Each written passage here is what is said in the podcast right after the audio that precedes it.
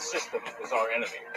When you're inside, you look around, what do you see? Businessmen, teachers, lawyers, carpenters, the very minds of the people we are trying to save. But until we do, these people are still a part of that system, and that makes them our enemy. Have to understand, most of these people are not ready to be unplugged. And many of them are so inert, so hopelessly dependent on the system that they will fight to protect it. All right. How, how's this? How's the audio? Oh, you sound good on my end. How, how you doing this morning? I'm doing good. How about yourself? I'm doing all right. I'm doing I'm doing pretty good considering. Um. So so you and I had a had a uh, a, a brief back and forth uh through Facebook Messenger. Um, and you was just giving me a little bit of your um of your personal philosophy. That's right. Why don't you why don't you you know debrief the audience a little bit on that and then we can just we can go from there. My personal philosophy on what we talking? I mean, on what exactly? On, on race, on race and entitlements. That's what we're supposed to be talking about. Actually, I think race is insignificant. I'm I'm a firm believer that race typically mm-hmm. is insignificant. Um, however, I do believe that um, stereotypes exist for a reason. That's both white and black. Uh, but entitlements is something I'm very passionate about because, well, I'm a taxpayer, so mm. I do not I do not like for anyone, black or white, to receive any um don't let's just call it donations from me without me volunteering them. Does that make sense? Um yeah, but but I, I, let's let's back up a little bit. You say you think race is race is insignificant. Right. So what you're saying is is that is that America is a race neutral country. Race race is insignificant. And from my end, I think it's I think it's only significant from people that be, I think it's only significant to people that believe that their failures or lack of success is caused by the color of their skin, uh, mm. or uh, and that, and that could be anybody, black. That could be anybody. You know, there's some people that even from my end on the white side that believe there is a conspiracy against white people um, in America to depopulate us. Uh, so I feel the exact same way towards them that use race as a crutch uh, for mm. their lack of success. Mm. Okay, so but I, I think um, you're making a, a, false equivalency there by by equating um, white people's sense of ambivalence uh, that stems from from their race and, and, and what we know as white decline to uh, black people's uh, sense of ambivalence because black people's um, mistreatment based on race is is historical, it's factual, and it's ingrained in the in in the very fabric of American society. Uh, so those those two things are those two different things. That's a false equivalency. No, I agree that there's a very ugly past um, mm-hmm. in America in regards to race, uh, mm-hmm. uh, but I also am a believer that majority of that past has been uh, when well we've we've gotten past that past. Mm. Um, now, now, not everybody's going to believe that. Not everybody's going to feel that same way.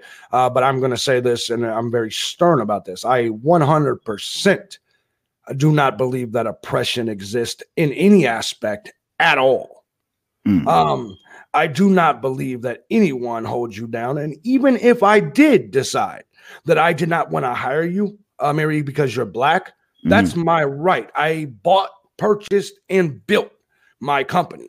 If I decide I only want to hire big booty, uh, I'm gonna try not to curse, um, right. a blonde broads, then that that should be my prerogative since it's my money that built the business that I created and my hard work. Right, but to see what, but here's here's the larger thing: your business can't can't thrive or, or be successful if the government doesn't do it doesn't do its job. So for example, if the government doesn't take care of its roads, its bridges, its infrastructure, then your business can't thrive and be successful. So in so in that sense, we all have a, a we all have a certain responsibility to to to the greater collective because if the government doesn't do what it's doing, then you can't operate. And just like you said, you didn't you don't want somebody benefiting from your don from your taxes turning into a donation. Why should I want? Hold on. Why should I want? I I don't want the same thing. Then you see what I'm saying? Because it's my taxes that's going to the government, making it possible for the infrastructure to operate. That's helping your business to be successful. Well, um, let me let me say this. First of all, mm-hmm. um, prior to taxation, income taxation, which I believe taxation is theft, period, uh, because we don't pay taxes. Majority of Americans do not pay taxes. I do, but majority of Americans have taxes taken from them. Um, so ultimately, um, my thing of this is how did businesses exist or prosper um, prior to taxation? So the taxation that exists now uh, you cannot say that businesses that are successful now are successful due to regulation and taxation when there was successful businesses prior to regulation and taxation. Does that make sense? Yeah, but that's that's a that's a a, a different thing because uh, I think it was uh, dang I can't remember the name of the president who who started the interstate highway um, you know the in, interstate highway system. Prior to that there was everything was more localized. This is where we get the you know the differences between um states rights and and, and the larger federal federal government. Initially the the federal government government's role in domestic issues was was very minuscule and minute. Their their their mandate was to do those things for the states that the states couldn't do for themselves. So that was uh, the the creation of borders, protecting the borders, and you know dealing in international treaties and help and and to help those businesses export their goods out to foreign markets. That was the whole purpose of the federal government. What you're mentioning now, like like how we get get the taxes now, um, is income taxes and then and then payroll taxes. Now the payroll taxes that that is the taxes that that go towards what we know of as entitlement. So that's your medic the Medicare, Medicaid, and and social and social security.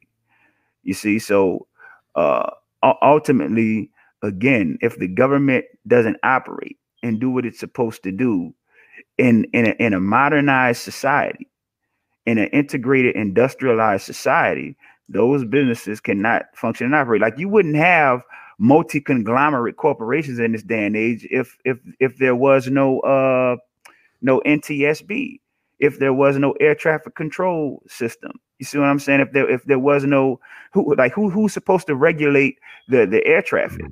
If government no. doesn't operate, those businesses uh, they're going to be much more much less likely to be as successful as they are if though if the government isn't operating doing what it's supposed to do no here's the thing just because i think taxation is theft does not mean that i do not um, understand why it exists but right. in terms but in terms of entitlements mm-hmm. um, I my my firm belief is that if you give humanity, and it doesn't matter once again the color of the person of the human, if you give humanity an option of a way out of working to eat, um, people will take it.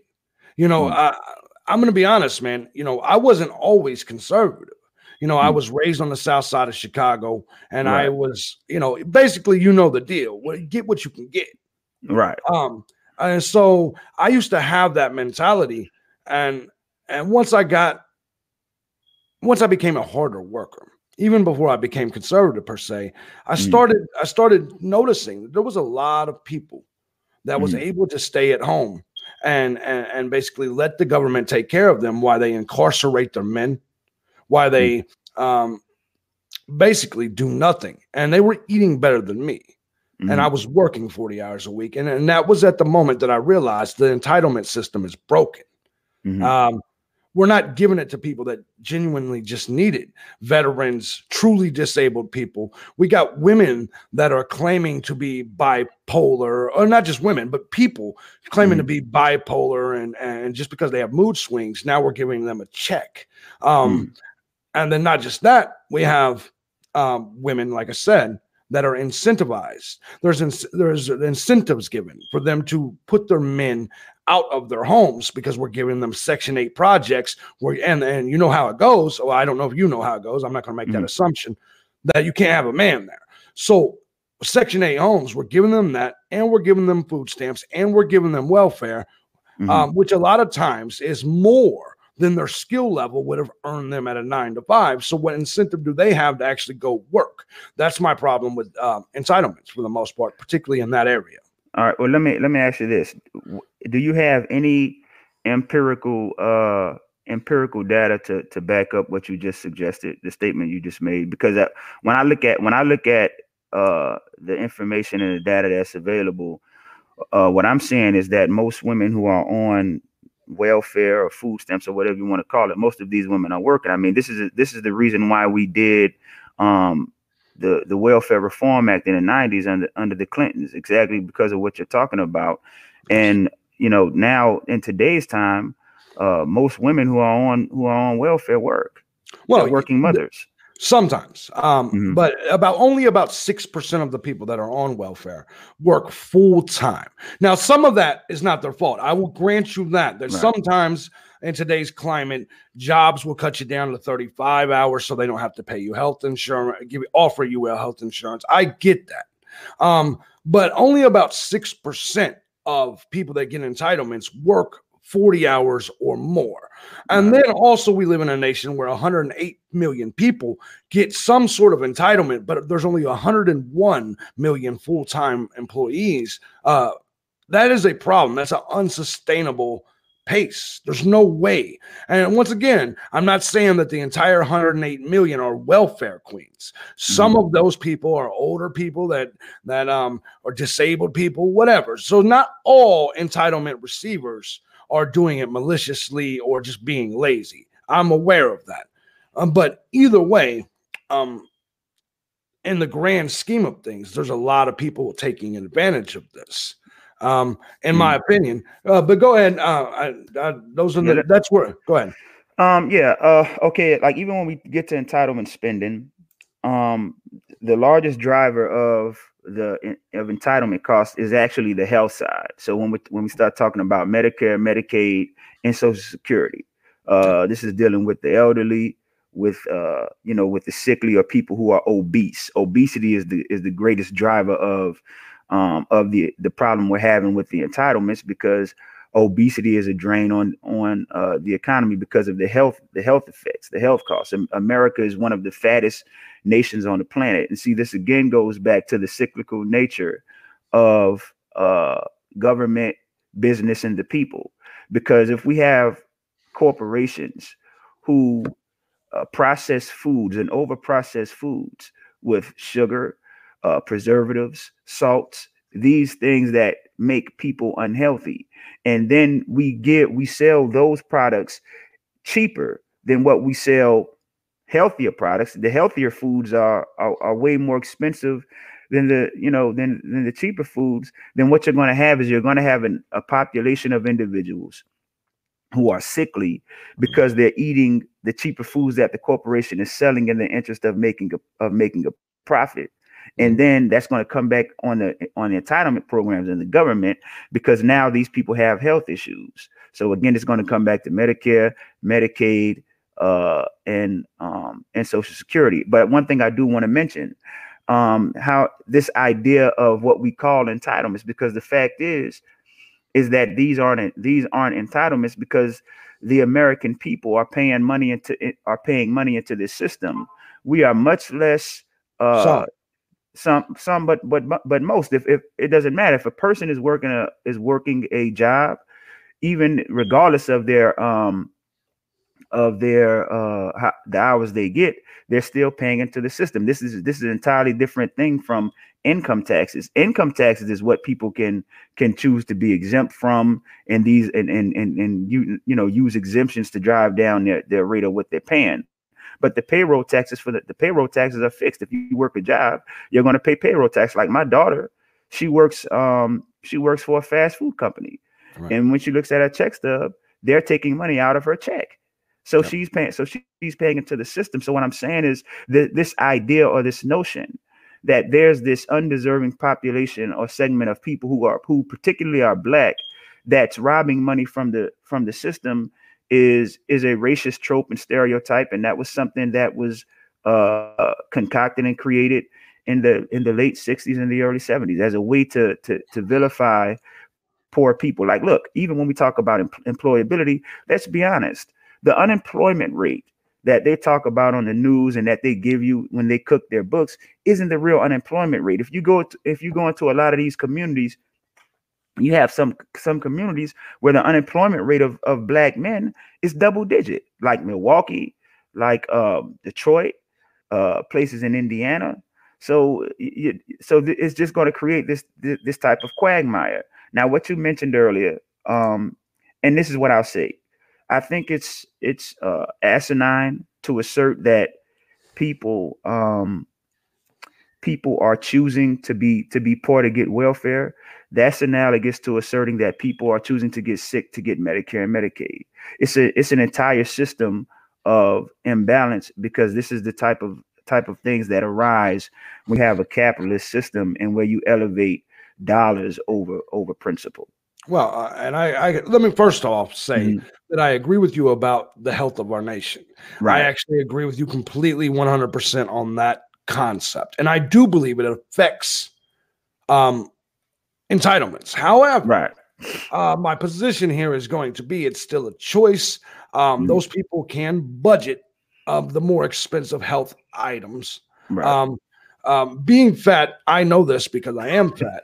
being fat is a uh-huh. is a choice. Um, right. I I choose to um, do the things that that make me fat, uh, but it does not mean that you nor anyone else should have to foot the bill if my fatness makes me sick and puts me in the hospital. It's my responsibility, therefore, you know, when that bill comes, I should get it, not you, not the mm-hmm. rest of the taxpayers. Um, now, when it comes to unemployment, um, you know, I listen, I don't believe a whole lot of numbers anyway, right? right. Like, I don't. Uh, I think that majority of the numbers, no matter who you get it from, is to uh, mm. help benefit their agenda. So if I get, let's say, numbers from CNN, it's to it is to benefit the liberal agenda. If I get numbers from Fox News, it is to um, benefit their agenda. Um, mm. So the only thing you can look at is the numbers that the government presents, and even that is to benefit their agenda. So right numbers is you know pretty much subjective if you want to believe them or not. Right. Um but but ultimately my thing about this is i do not believe an attack on on welfare is uh, an attack on on black people and even if that was the case mm-hmm. even if we were to say right now that that white people do not want their taxpayer their tax money to go to feed black children. Right. Um even though that you can say that's mean and yes that would be racist. Mm-hmm. but uh, but it's it's a valid argument Mm-hmm. Um, um, even if that was the, the situation, but I don't think that it, I don't look at it and say that the attack that I or anyone else makes on entitlements is an attack against black people or any minorities. Because now I know that the numbers, which we just said is subjective, shows that 44% of black households are on an entitlement, while only 13% of white households. Now, don't get me wrong, that 13% mm. of white households is still a bigger number. Right. Uh, it is. But however, I think the bigger epidemic is the fact that almost half of black households are on an entitlement, uh, while the majority of the working people in America mm-hmm. are not black. Um, mm-hmm. Because let's face, I mean, uh, four percent of the nation, if you believe that number, once again, numbers are subjective. Um, listen, you're not putting a lot into the mix if if there's a lot of you locked up, whether it's whether it's the oppression thing that's that's claimed or mm-hmm. uh, the real crimes or whatever the case may be, black taxpayers are not uh, uh, putting in a whole lot. Mm-hmm. Uh, and so for the half of their households almost to receive an entitlement is a is an epidemic. Um, there's a problem if you believe that number. Uh, so, what are your thoughts on that? Do you believe that it is 44%? Do you believe the numbers I presented? Um, um, and do, go ahead. go ahead. Well, and, and, do you believe it's an issue, basically? Um, no, no, I don't, because when I when I I'm a black person, and when I look around and when I look at my people, right. I see I see people who are hardworking. I see people who sure. are, are trying to do the best they can. I see people who want a better life, you know, for their children. And and a lot of time it's it's the environment that's causing a lot of things and a lot of issues that may exist in in certain of our communities.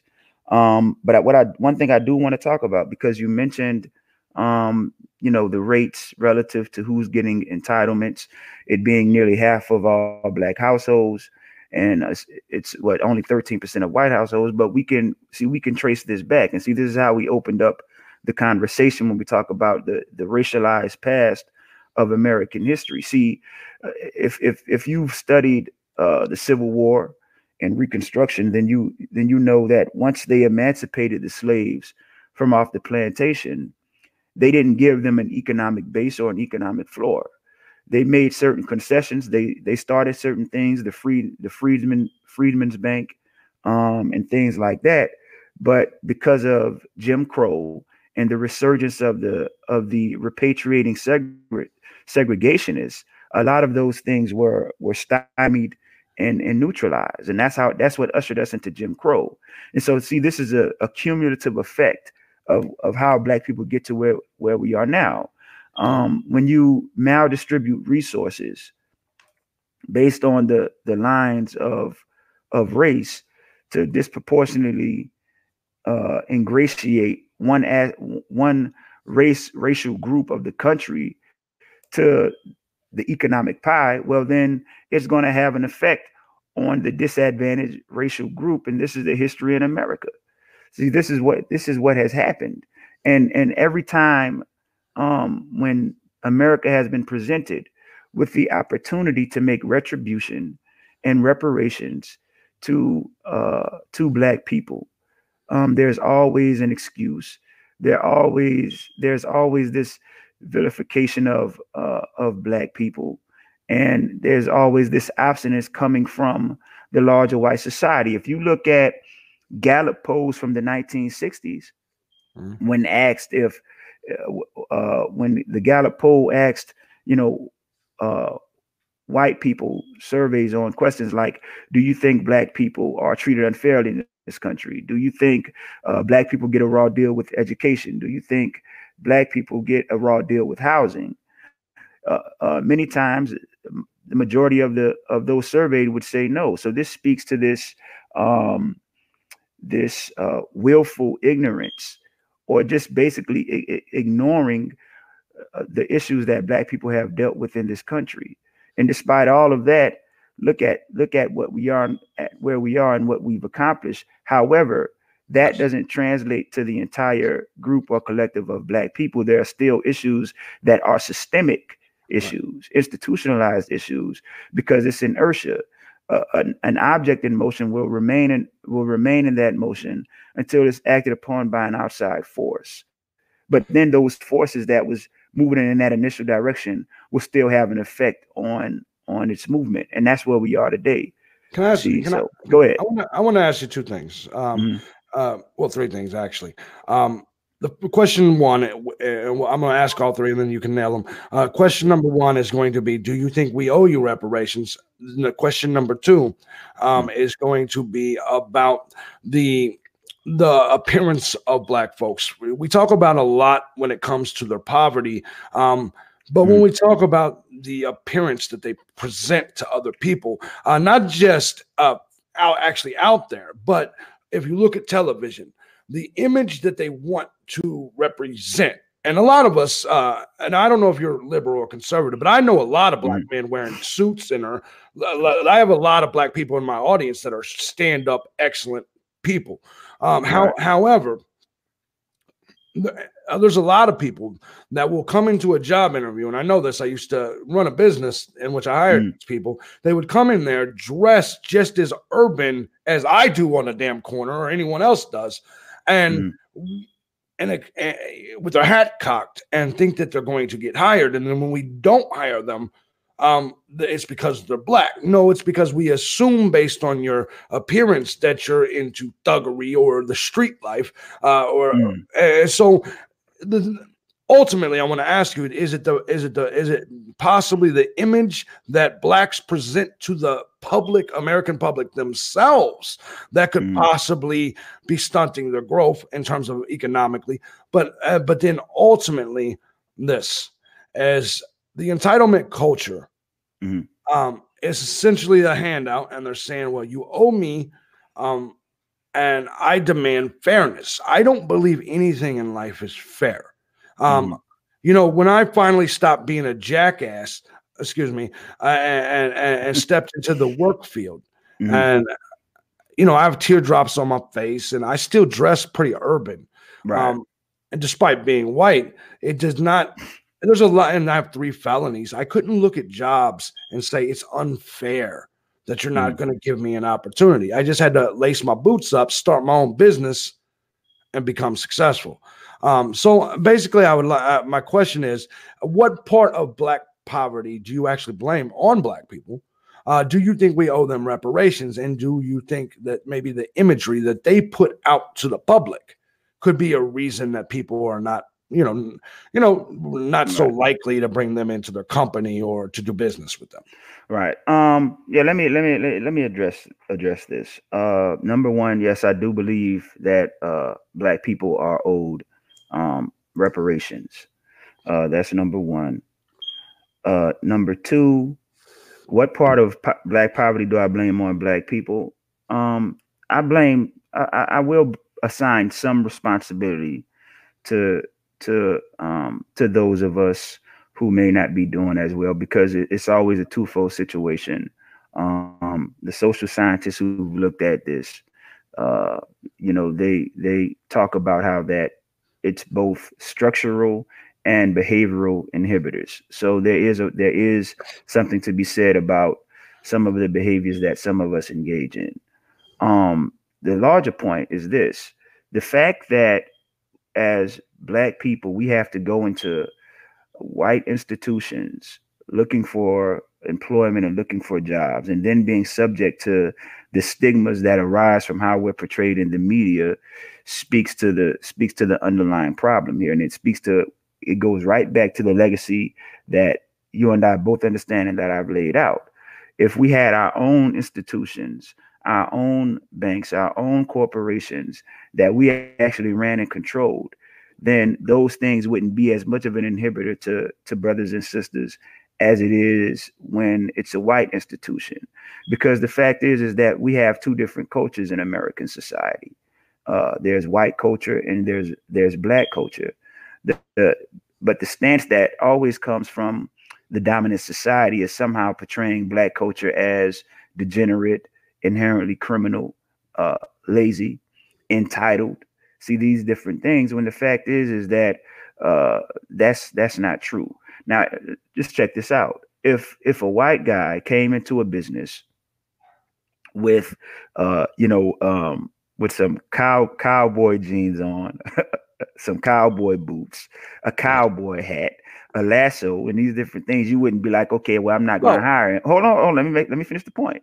You right. wouldn't be like, you wouldn't be like, hold on, I'm not going to hire him because he might shoot somebody at noon because he's dressed like a cowboy.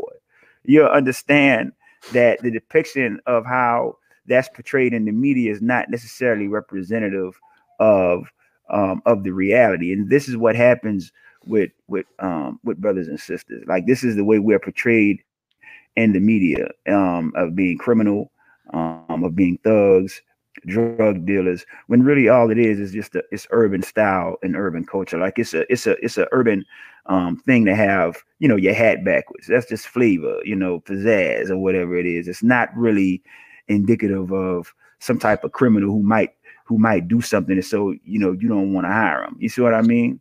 So right. that's where i stand on that. But go ahead. Well here's the thing okay? And, and and that i understand what you're saying but what if no one wants to hire flavor and pizzazz? Maybe we don't want that in our place of business. But number 2 mm-hmm. number two let me ask you this.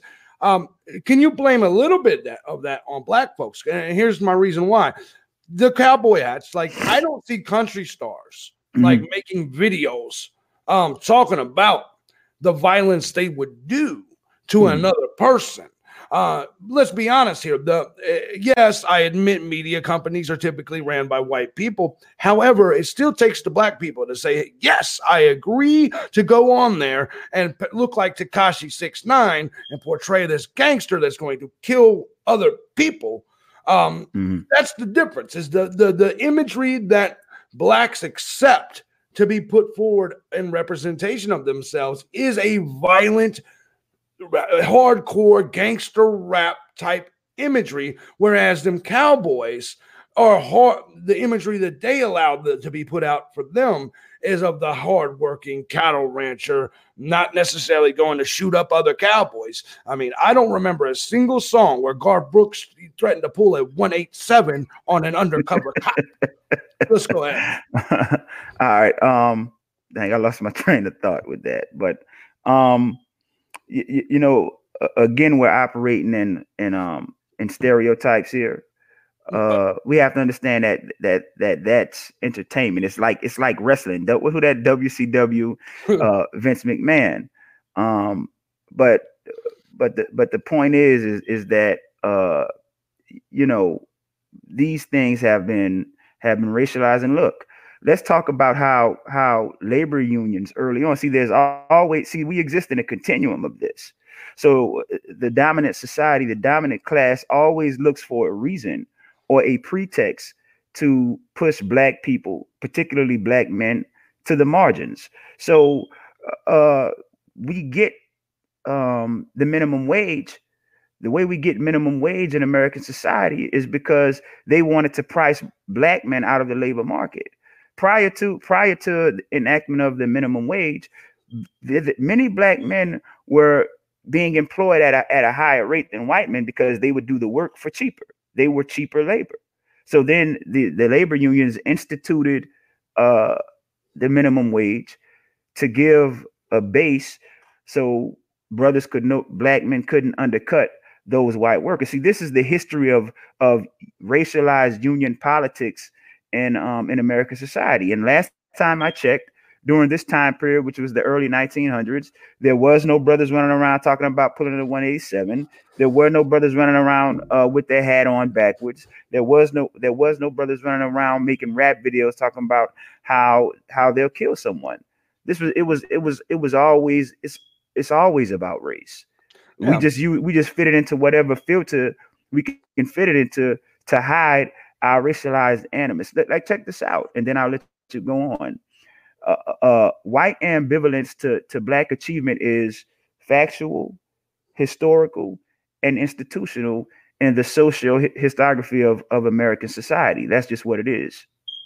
Okay, uh, and so let's just let's just say it's the absolute worst, right? Let's just mm-hmm. say white people don't care. Uh, mm-hmm. White people are, you know, they don't recognize your achievement, and they don't, they just don't, they don't care.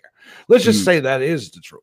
Um, mm. Uh, why is that such a problem? Number one, because uh, it sounds to me like we're begging for white acceptance. That's number one. But number two, um, I'm going to say that I do want to touch on the reparations thing because okay. my all my ultimate question to you, just to start off, is why should people that do not own slaves pay people that weren't slaves?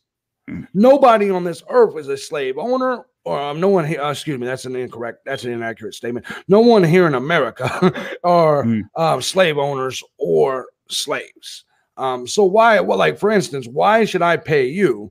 Uh, and and maybe I'm not even a descendant. I am a descendant of a slave owner, but there's many white owners that's not, uh, mm-hmm. white people that's not. And what about the people? What about mixed people like Barack? Obama? Let's just use Barack Obama. Mm-hmm. Should he get reparations? What uh, should his mama pay his daddy?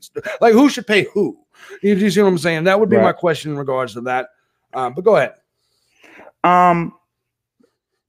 Yeah. Look, reparations isn't just about slavery it's it's a, it's about the entire context in which uh, Anglo America Anglo America has mistreated, dehumanized, marginalized black people. That's what it's about. Slavery is just a. so we're being so we're being mean to you. We owe you because we were mean to you, bro. Is that what you're really saying right now? Um, well, I mean, you, I mean, you call it what you want. If, whether we're talking about slavery, whether we're talking about Jim Crow, whether we're talking about uh, mass incarceration, it, it, it's it's not just being mean; it's maldistribution of resources. Where you where you take the hold on, where you take the resources and you hoard them for you, and you hoard it for yourselves, and then you you lock all of these like you know like black people have been systemically locked out of industries. You see what I'm saying? Like they've been locked out of out out of industries by the dominant class by the dominant society, where they would use eminent domain laws to tear up uh, thriving black areas. So you see, you see what I mean? Like I do th- see what a, you mean. There's an economic. So what I'm saying is that there is an there. This is just as much economic as it is racial. So that's what I'm saying. It's it's not just racial; it's economic as well. There's an economic train here that we can follow and see why 44% of black households are um, on some type of entitlement, while only 13% are. So essentially, um, it was white people um, were not sharing enough with their resources. Because let's not make a mistake. Let's not mistake mm-hmm. this. Mm-hmm. We we engaged in what's called conquest in a time where in worldwide conquest was thing. We took this from someone else, mm-hmm. and then ultimately, basically, the problem is is we're not sharing enough of our resources with black people. That's really well, the problem. Well, well, hold on. Look, that's because this is something I talk about all the time. Is that white men didn't do anything in a vacuum. Um, when you talk about Christopher Columbus getting over here, there were Moors on Christopher Columbus' ship. There were Africans that was with Christopher Columbus. Uh, when we talk about uh, how America came to be, the, the the first blood shed on this land for for America, what would become America, was a black man, an ex-slave, Crispus Attucks. See, so that's what I'm saying. White men or, or white people haven't done anything in a vacuum. If if if there's this supposed conquest that was going on, well, you you shouldn't have needed anybody's help. You shouldn't have had to go. You shouldn't have had to go to Africa to get slaves to come and work the the the land and the crops in America. You should have been able to do that yourself, but they weren't. And so, uh, even how you know America came to be and America got all of this mass wealth, it just didn't materialize out of anywhere. Much of much of the corporations that exist today got their start in money that was uh, created from human trafficking and from uh, forced slave labor, which is they've never paid reparations, which is that. only considered wrong today. You got to realize it, it, mm-hmm. it, was not considered. You can't change a law and then retroactively go back and punish people that broke that law when that I mean that broke that law before that law was illegal. So what mm-hmm. I mean is that they could say tomorrow that coffee is illegal. You can't go back in time and punish me for all the pots of coffee I've drank. So yes, I understand slavery and the mm. concept mm-hmm. of it is wrong today. But mm-hmm. back then, we was getting y'all for forty dollars a pop. That was a good deal, bro. And, and listen, most people's gonna take that. Um, the you know, if you can get someone to come in your house, uh, and all you gotta do is pay someone else 40 bucks. You come in my house, you're going to fold my drawers, you're going to do all of this. Um, mm. uh, your women are going to sneak into our bedrooms at night and, and give us fellatio. Um, I'm doing a good job controlling this cussing, by the way.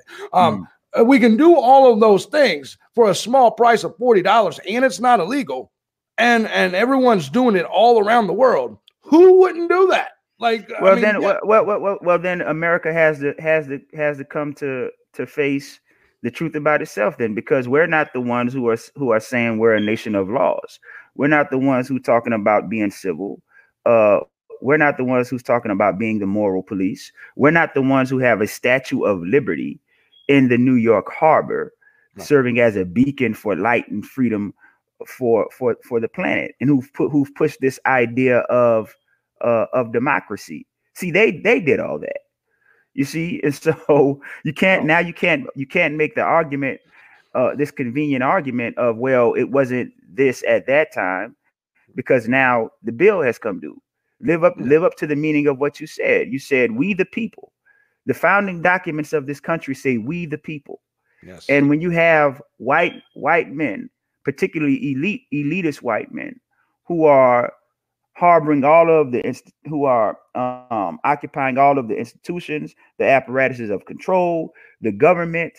What you're implying by default is that everybody else aren't people. They're not persons. They're not humans and they don't they don't have they don't they don't have those certain inalienable rights so if if they're to if the line of reasoning that you're going to use is what you just demarcated well then we're going to need them to, to to to shred the founding documents of this country and let's start over I, I can I can definitely understand that. And when you look, you got. But what I'm saying is, when we go back to certain levels, certain mm-hmm. uh, times, you know, the reality of this is we weren't pushing liberty that damn hard for a long time. And, and even if we were, uh, you're right. We weren't. Mm-hmm. We didn't. We looked at you as three fifth of a right. human, and you weren't treated that way. Um, now, obviously, we've tried to correct that, but mm-hmm. ultimately, the question still has to be still mm-hmm. has to. I mean, because you can't start over. The truth of this is, even the ugly histories that any of us have, we cannot. We cannot. This is not a video game. We cannot hit reset. Right.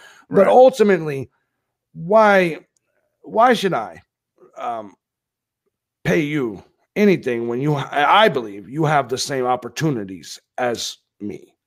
Um, why should I pay you anything because you got your feelings hurt or you believe that you were right? But, but treated see, wrong? Yeah, but here's the thing: we're not asking for you to pay. We're not. We're not coming to JB Gunner TV and saying, JB Gunner, you owe us reparations. What we're saying is, is that the wealth of this country was built off of the blacks of slaves, and then that wealth was maldis- maldistributed to to to groups of people who didn't deserve it because prior to prior to immigration and the naturalization act i think of 1790 majority white people were not there wasn't that many white people here. They flooded white what? people.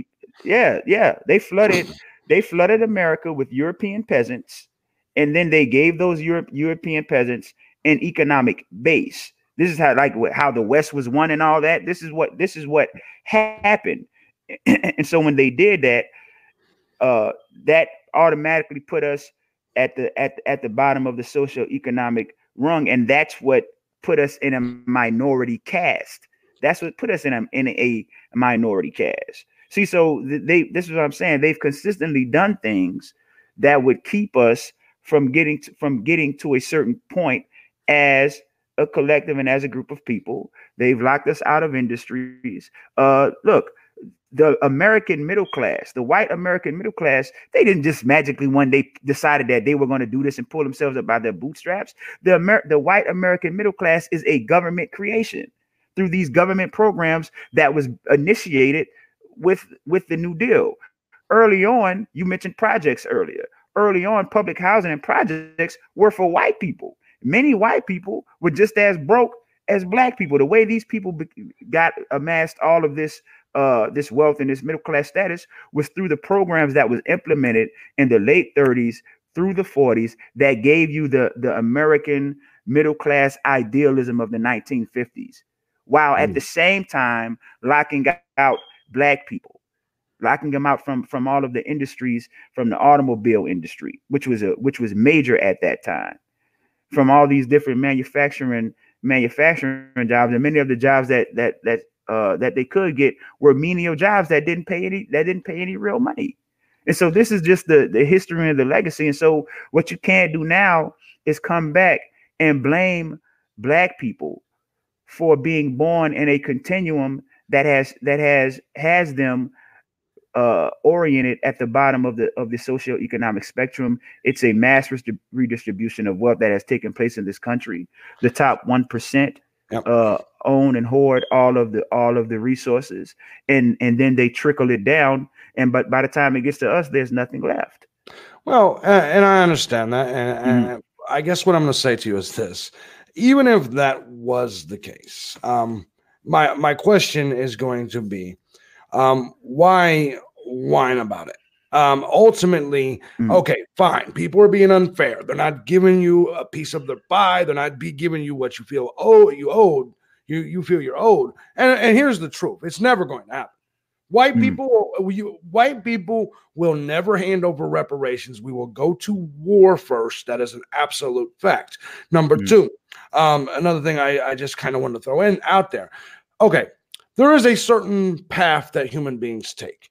For you know, you, you start if everybody does things the the typical well, quote unquote right way. You go to school, you then go to college, you then get a career, you then get married, you then have kids. Typically, you'll have a pretty solid lifestyle. Now, mm. so so in that path of of getting things the way they should be. Uh, my question is going to be: Where do you feel that black people are cut off? Because the same Pell Grant that I got, mm-hmm. the same student loans that I got, mm-hmm. um, you can get. And then number two, when I failed at certain things, I then came back and began uh, a long time ago being a entrepreneur and creator, uh, starting off with just podcasts and then became a YouTuber 12 years ago. And mm. I can tell you that seven out of them 12 years, I made six figures. Just someone with a crackhead as, as a mother mm. on my own with teardrops on my face and three tattoos. And now I live very, very comfortably in, the, in a, a suburban area. Uh, I, I don't believe I got those things because I was white at mm. all. Mm. Because mm-hmm. me and you have the same opportunity to get to college, and we also have the same opportunity to get the knowledge and come on here on YouTube and generate our own wealth. Um, so ultimately, I'm struggling to understand where where is where's the uh, oppressive measures that hold people down, why can't they do what I did? And ultimately, mm-hmm. even if it was the case, almost uh, I guess I gotta say this, and I'm not trying to come off as confrontational, but the but the but the but the what you're gonna do about it question pops up in my head. Like like I understand there's a lot of whining. Mm-hmm. Uh, not, not I'm not saying from you particularly. I'm saying in general White people ain't giving us this. White people ain't giving us that. And then, okay, then when we strike back and kill you for mm. being an, an, an, annoyance and a nuisance, then we're being uh, bad and we're, we're killing unarmed blacks and all of this. No, we're telling you right off the jump, we're not giving you anything. And the more you talk about it and the more you annoy us, the more of you that's going to die. And you still are just crying. So my question is going to be number one, why couldn't they do what I did? And then number two, what are black people going to do about it if they feel so beaten down? Let's go. um okay. Uh you said what are they going to do about it? Well, yeah. one thing one thing that we're going to do is we're going to we're going to use our um you know our economic dollars to to stymie the system to disrupt the system. Same thing with the same thing with the political aspect. Um, my personal philosophy is is if they take one, then you take ten. And so you can take that for what it's worth. That's my personal philosophy and, and belief. If someone takes one of mine, then I'm going to take ten of theirs. That's a good and, strategy because it's the only way blacks could win since it's seven right, but but but but the, but the thing, the larger thing here is is that the powers that be they don't they don't want that. So uh, it's something that that we're going to keep striving for through the, the, political sphere, the economic avenues, and, and, and those things. Um, now, as far as you know, what you just mentioned about how you you know you got yourself to a certain position. Look, there there are brothers and sisters who do that every day in American life, in American society. Um, you know, I, I, I live a pretty comfortable life um, and and I, I can say yes, it's my decision making, but also too I, I've understood ways that that I've been um, that I've been uh, disadvantaged because of because I'm because I'm black because I'm a black man the way I might be perceived. Uh, you mentioned that earlier, talking about the stereotypes, the way that we're perceived in media. Yeah. Um, and so there there are ways that I've been I've been disadvantaged. Uh, and this is you know a critical critical race theory these things that so even though something cannot be racist or racial in its uh in its creation or its implementation the outcome will still be racialized. And the reason why the outcome is still racialized is because the larger societal economic and political context of america as we have as we know it and as we have known it is racialized. Like if you look at America as opposed to other European countries. Uh, and they have their issues with entitlements and with social programs, but it's it's not as stigmatized as it is here. And the reason why it's not as stigmatized there as it is here is because those societies are homogeneous. See, there, there, there is no uh, racial racial class and caste system that exists in those countries. So they're much more uh, lax when it comes to social programs um, and, and these things. That's not true for America. For for America, they've always had to contend with what we know of as the Negro problem. And the Negro problem has been treated as a political football. Now, earlier you mentioned um, that uh, that you were a conservative. Um, and, and what I find uh, uh, hilarious about neoconservatives is that they're nothing more than liberals calling other liberals liberal. Um, how do you how do you account for that? Because conservatives aren't really conservative. They're re- really what it is. They have racial ambivalence to to to uh, equality for black people in American society. That's how they came into being. Now, well, I, am mm-hmm. struggling to understand what you mean conservatives are not conservative, but I will say this. Um, because the the thing about it is, mm-hmm. majority mm-hmm. of the people that I know, particularly conservatives, particularly white conservatives, uh, uh, even black conservatives, right. they rarely even discuss race. They're not looking to hold anyone down. They don't care. Uh, right. Uh, but e- but even if they um, were, right, mm-hmm. um, we believe uh, totally and your freedom to do so. Uh, right. For instance, like a black, I'm gonna give you an example: a black barber shop or a soul food restaurant. Mm-hmm. If you look at me and say a white dude don't know how to cook soul food, or even if you're stereotyping and just you know being a complete you know jerk, mm-hmm. uh, that that white dude don't know how to cut black hair. You know, to, to us, you're entitled to that, right? right? And even if you know the the stigma that uh, when it comes to us conservatives that it's racially motivated exists. Right. Mm-hmm. If you yourself say that whites are the dominant culture, mm-hmm. the, the, the the the dominant resource holders, mm-hmm. then then just to be honest, then shouldn't we dictate where the resources go? And if we if we decide, mm-hmm. nope, no blacks are getting isn't that self-preservation? Because here's the thing. Here's mm. the thing. Like I said, I just told you how us whites actually don't have these conversations. We don't talk racially. We're typically talking about something completely different. However, on your end, uh, I did my my research, and and you're you're very racially motivated. Very a good portion of the co- conversations you have mm-hmm. stem around race, and and I'm not saying that's a bad thing or a good right. thing. I'm just saying that for us, it, it's not as big as you think. So the oppression of others really isn't something that takes into consideration.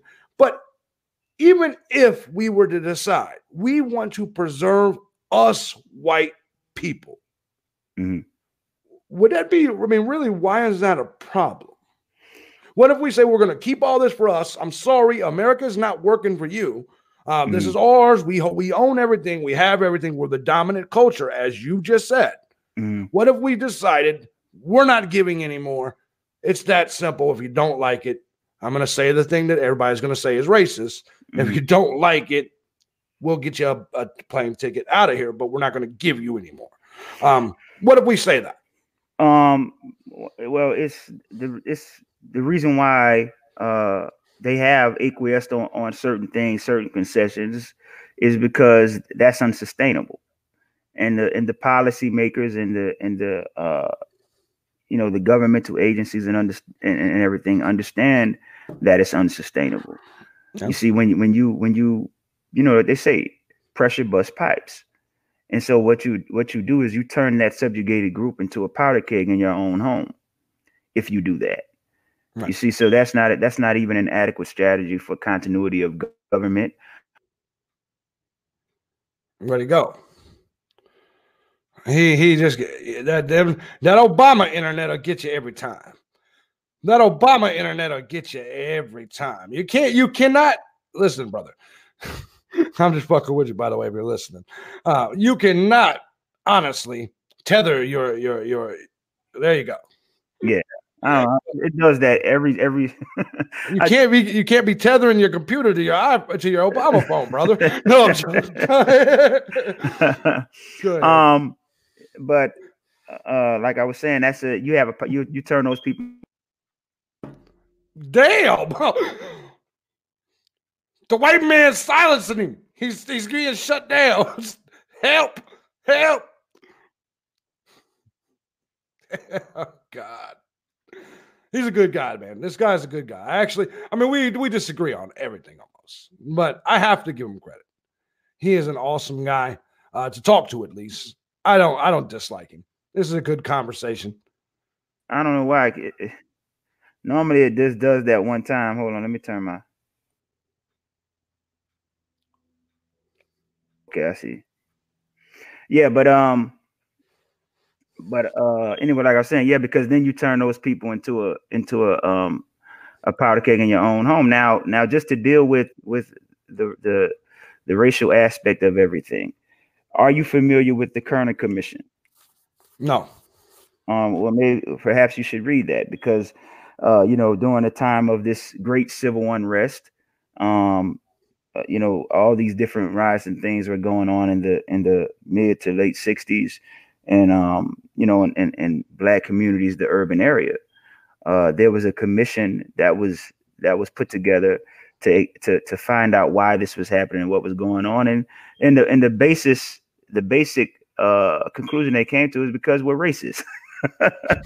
now that's not me. That's the Kerner Commission who said that. They're the ones who said, "Well, the reason why these people are acting like this is because we're racist and we treat them like and we treat them like shit because we're racist." You see, and so um, that's what's going to happen. Like if you if you take if you take uh, that avenue, but um, you know that's that's basically what it is. But again, the neo the, the neoconservatives aren't, aren't aren't really conservative. They're they're liberal. They're they're liberals who became disaffected uh, with the Great Society legislation and uh, and, uh, and and the political radicalism that was that was going on from their vantage point because uh, you know black people um marching having civil rights and these different things to them that was radical you see, so that though like that is the basis, the very foundation for neoconservatism as we know it.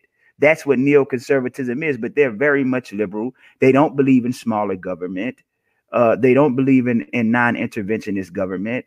They go around nation nation building, policing the world, acting as the moral authority for the planet when nothing could be further from the truth. Uh, uh, if you look at America's, are you talking about Republicans or conservatives? Because there is a because uh, yeah, for, instance, for instance, I'm a conservative libertarian, bro. I mean, like I understand. Right. A lot of people think it's just the same as liberals are not the same as Democrats or progressives. Right. So, right, but I just wanted to throw that in there, man. Yeah, yeah, I, I understand. Um, uh, but America, look at, I mean, if you look at the money that America gives out to these puppet dictators in the form of foreign aid, but we never hear we we never hear uh, conservatives, neocons talk about that. Why is that? Why why why isn't that stigmatized as much as um, paying and repairing uh, black society for the for the, the, the evils that have been been done against it? Repeat that again. I didn't I didn't hear that first half of that. The first part. I, I said why uh why isn't foreign aid to these oh. puppet dictators as yeah. demonized and vilified as um, paying reparations to to black people who have been systemically uh, you know e- disadvantaged economically why is that actually i actually am against foreign aid and foreign entanglements of any kind actually right however okay. however um, remember i'm uh, libertarians most of us we um we we like i don't want i don't want to help fund anyone. However, my thing here is that logic would say that they're getting more out of that expenditure mm-hmm. than they are of giving black people reparations. Like, I want you to understand there's nothing us white people that's in it for us. Mm-hmm. To give you reparations harms us. It and does not help us. How does it harm? How, let me help me understand the logic. How does it harm? How does it harm you? Well, what is the number that you? Because remember, we're a country that's twenty-two trillion dollars in debt. Right. Um, what is the number that you believe reparations would cost? Hmm. I would say probably anywhere from a trillion to, to two trillion dollars. Okay. Well, some of the numbers I've seen is about fourteen trillion dollars, and this is from people that that broke down uh, what they believe reparations was. They added inflation, if it was just a trillion dollars, I'm mm. sure this reparation thing would have been handled a long time ago. You know, mm. I'm going to be honest. I don't think we would even still be having this discussion in 2019 if the debate was really just $1 trillion or even two. Um, right. You know, um, I, so I, I think the numbers need to, there's things that need to be discussed. Now, I'm against any reparations at all. However, let for it to even be on the table for discussion, we mm. have to decide who's going to get it from who how much it's going to be, and then how we're going to take and then distribute. Those right. are very difficult questions to get to. To number one, just making that determination would probably take decades. Mm. Honestly, I, I, I just don't. Go ahead. I, I, I don't think so. I, I I really don't think so. Um, I don't think it would it would it would be that uh that hard of an effort. And look, America has paid reparations to to to to other groups that that they've committed um you know evils against. We're talking about the the, the Japanese internment. Yes. They they got reparations. Um, Native Americans they got a form of form of reparations, and, and oh. those different different things. You see, so I, I mean, I I think it, I think what it is is they just lack the political will. And and uh, uh, black people haven't been forceful enough and um and fomenting that. Well, that I'm actually going to add to that for you. Mm-hmm. Um, I'm actually going to add to your case on that it could just be because we don't like you. You know hmm. what I'm saying? You got to take that into consideration that we okay. maybe just we maybe we just like the Japanese better. You know right. what I'm saying? Um, uh, and so mm. and so I'm not. I know that sounds funny the way it's mm. coming out, but but in reality, at some point in time, yes, if you if we're paying if we paid reparations to everyone else, and mm. we're looking at you and saying, nah, nah, no, you have to look at like, and I'll give you an example. An example of the well, I, I don't, I don't, I don't. We'll just say loose woman instead. Mm-hmm. Loose, the loose woman that that banged every guy in your school, and maybe she looked at you and was like, "Yeah, but not you." You know what I'm saying? Right. At some point, you got to look in the mirror and say, "How come everybody else got it but me?" Well, mm there's something about you that may just make us mad. It may just make us say, you know what? No, we're going to keep the boot on the neck. Mm. We'd rather not.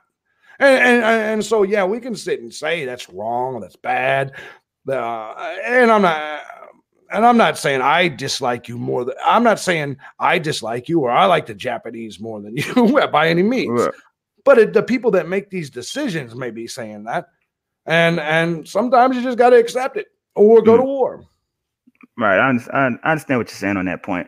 Um, we yeah, we've been on for an hour. I'm, I'm gonna end it here because I, I, have I, I, have to get ready for work and stuff like, awesome. like that. So awesome. yeah, but I appreciate you coming, you know, coming by and having a um a civil conversation, civil discussion. Um, Anytime. Yeah, I think it was I think it was fruitful. It went, it went well. So I appreciate you. No problem. Anytime, brother. I appreciate you. All right. Like you. Mm.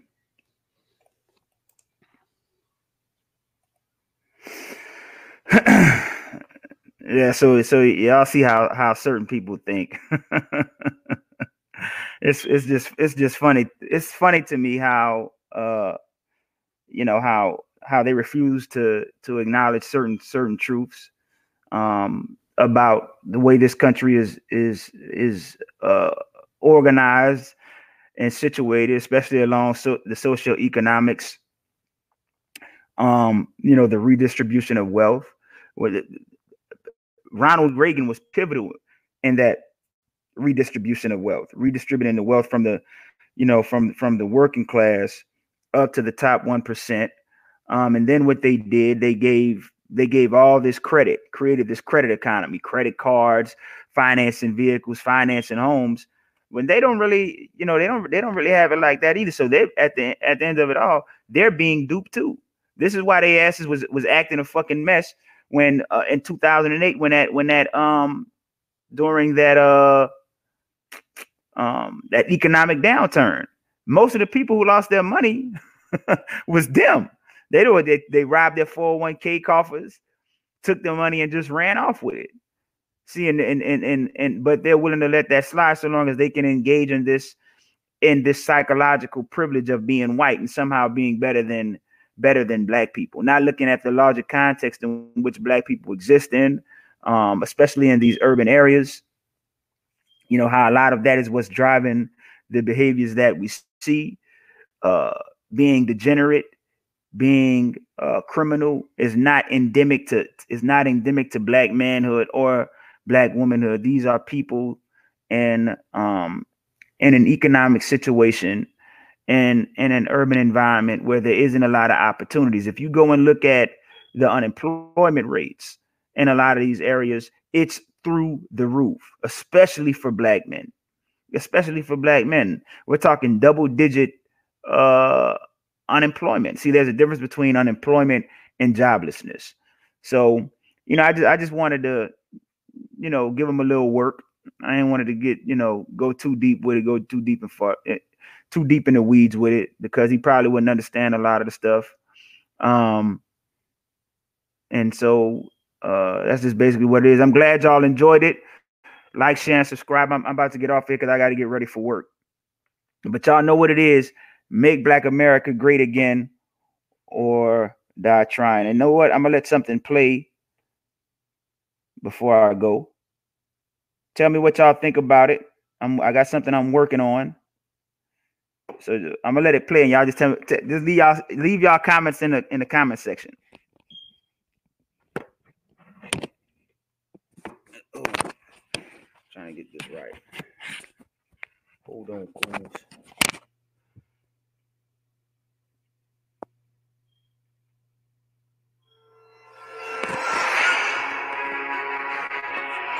Why do we fall? We are men, perhaps the greatest question that has plagued our existence is why do we fall? The greatest philosophers have pondered this question, only to conclude that its eventuality is inevitable. To err is human, to fail is standard. Failure is the greatest qualifier of the human experience. For in its occurrence, we learn. We learn about the world, ourselves, and the nature of triumph. See, failure tests our mettle, stretches our limits, and broadens our horizons. Without the agony of defeat, how can we fully appreciate the sweetness of victory, the satisfaction of accomplishment? See, the mountaintop is merely symbolic of our journey. Our stumbles, falls, and setbacks remain in the obscureness of the valley's shadow. We fall for one very simple reason. We fall for instruction. We fall to learn how to stand, and persevere. When our mind, body, and soul has reached its breaking point, we learn to dig deep. And with every fiber of our being, we soldier on. So let us rejoice in the failure of effort, for therein lies immense understanding. And as phoenix arises from the ashes, so do we arise from the flames of adversity, renewed, reinvigorated, and refined, as gold is refined within the crucible fierce Though the countenance of our visages may be marked with the ugliness of traumas long past, break forth with rejoicing as despair yields to healing humility. Therefore, let us not judge one another by the heights to which we ascend, but rather by the depths to which we fall. We fall to become who we are. We fall to become great. We fall to become men. We fall. We fall. We fall. Fall to become who we are destined to be. And we fall simply to be great.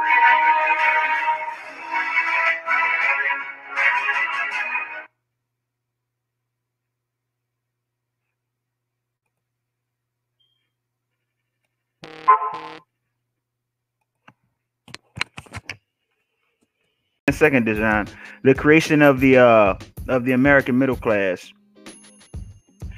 Um, a couple of days ago, uh, about a week ago. Yeah, I think it was a week because that was Tuesday. To, it was Tuesday, so it's been a week to the day. Um, I uh I did a debate with JB Gunner. Um, and in that debate, you know, we the, the debate was was talking about entitlements. Hold on. What's up, Hanlon Jones? The debate was talking about entitlements. And um, you know, during the course of that debate, uh, you know, the, the, the conversation turned to, to reparations. And so, you know, his his basic standpoint, which is the typical standpoint when we deal with that that particular type of individual, was, you know, everything's equal. What's up? What's up, Ken? Everything's equal. Um, y'all don't need reparations. You know, you got to pull yourself up by your own bootstraps. You know that whole, you know, you know that whole spiel. And so, um, I was just ta- telling them how, you know, white people just didn't one day decide to pull themselves up by them bootstraps, and then they amassed all of this wealth.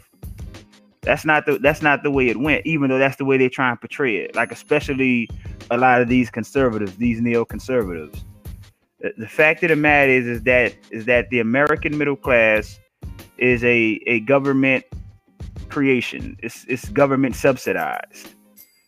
Um, whether we're talking about the Homestead Act of 1862, which made all these public federal lands available to immigrants come immigrating from different places in Europe, uh, whether we're talking about the creation of the GI Bill, uh, the uh, Federal Housing Administration, all these different different avenues that was created to help undergird uh, undergird whites.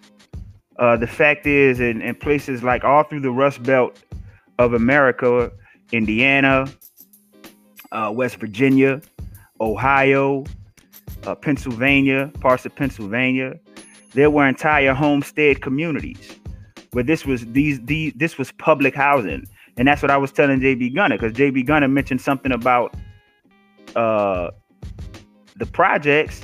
Because when we when we think about public housing, government sponsored housing, we think about the projects. But the fact of the matter is, is that um, the fact of the matter is, is that public housing in this country was created for white people. That's what it was first created for.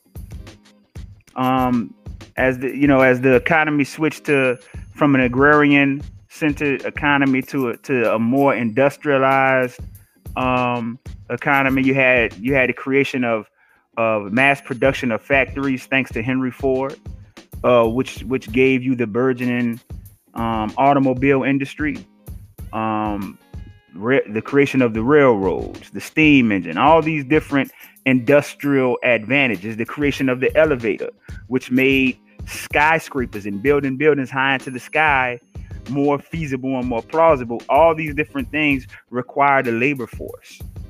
It required a labor force.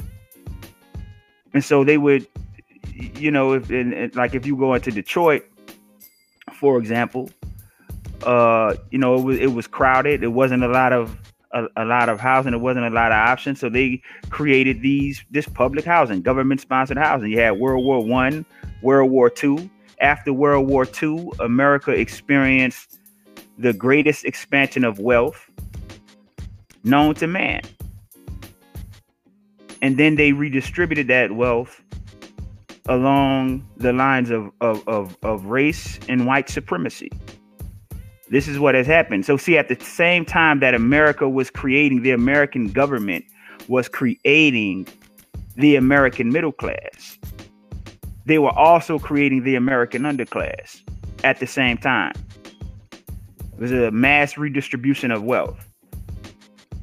And then you follow that up in the 1980s with voodoo economics coming from Ronald Reagan that redirected the wealth of this country, redistributed the wealth of this country back into the hands of, of the top 1%. And this is where we are today. This is why you the income equality is is where it's at now. This is why the wealth gap is where it's at now. See, this is the history, this is the legacy.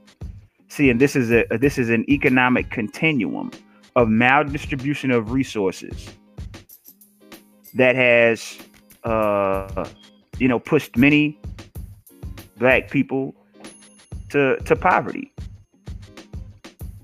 See? And so when we think about welfare, we think about Section 8, we think about SNAP benefits, we think about food stamps, all those different things. But the uh, uh, the fact is, is that you know, black people are not getting a majority of that because they're not a majority of the population. Now, it may be true they may be disproportionately represented.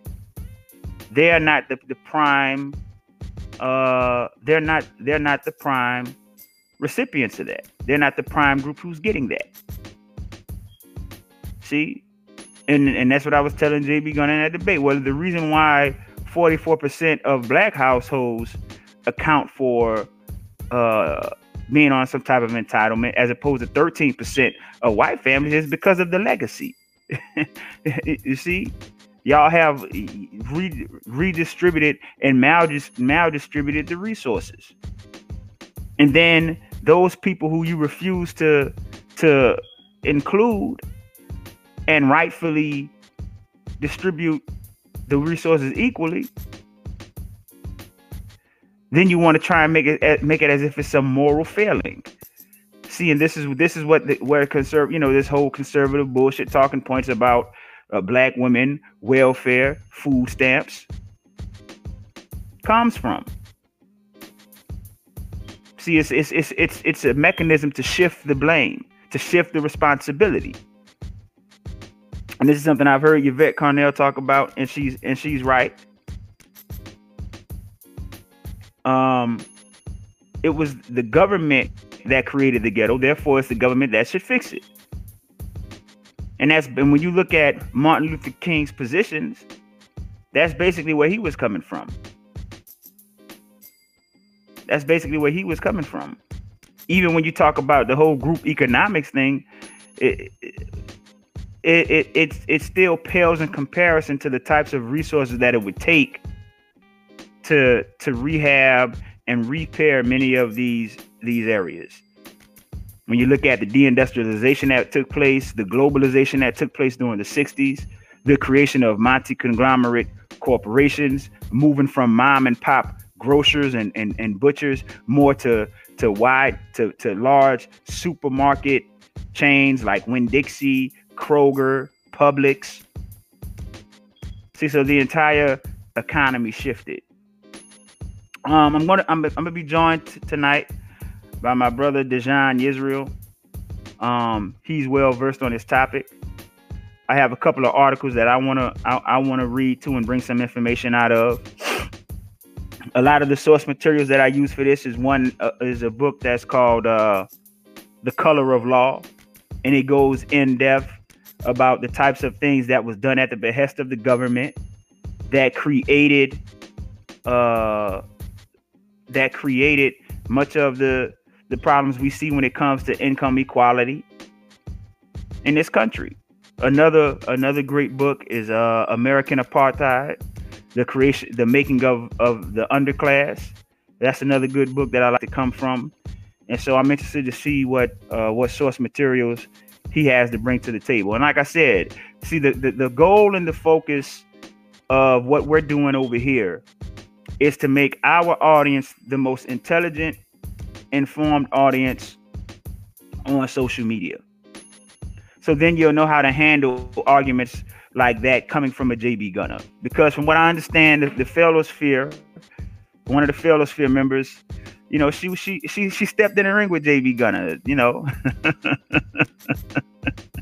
she stepped in the ring with, with JB Gunner, you know, to do some intellectual fisticuffs. And from what I heard and from what I saw myself, eh, she didn't really fare well at it. She didn't really fare well. See, it's it's a difference between knowing that it's white supremacy and articulating the nuances and the intricacies of white supremacy and how it operated and functioned to create this. See, and that and see that's something that takes research and reading to comprehend, to grasp, and then to, to process, and then be able to come back and articulate it. And many of these individuals can articulate it. They're, it's white supremacy. White people did this. White people did that. And really, what we're talking about, we're talking about government. We're talking about the government, government intervention. See, white supremacists are not non-interventionist government. They very much believe in the intervention of the government when it's in service of white supremacy. But when this when it's in the service of equality and when it's in the service of fairness, that's what they have a problem with.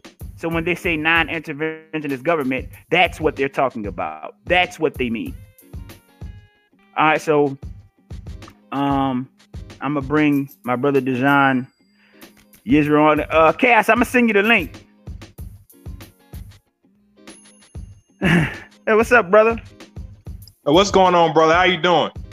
I'm doing all right. I'm doing all right. I'm doing pretty good tonight.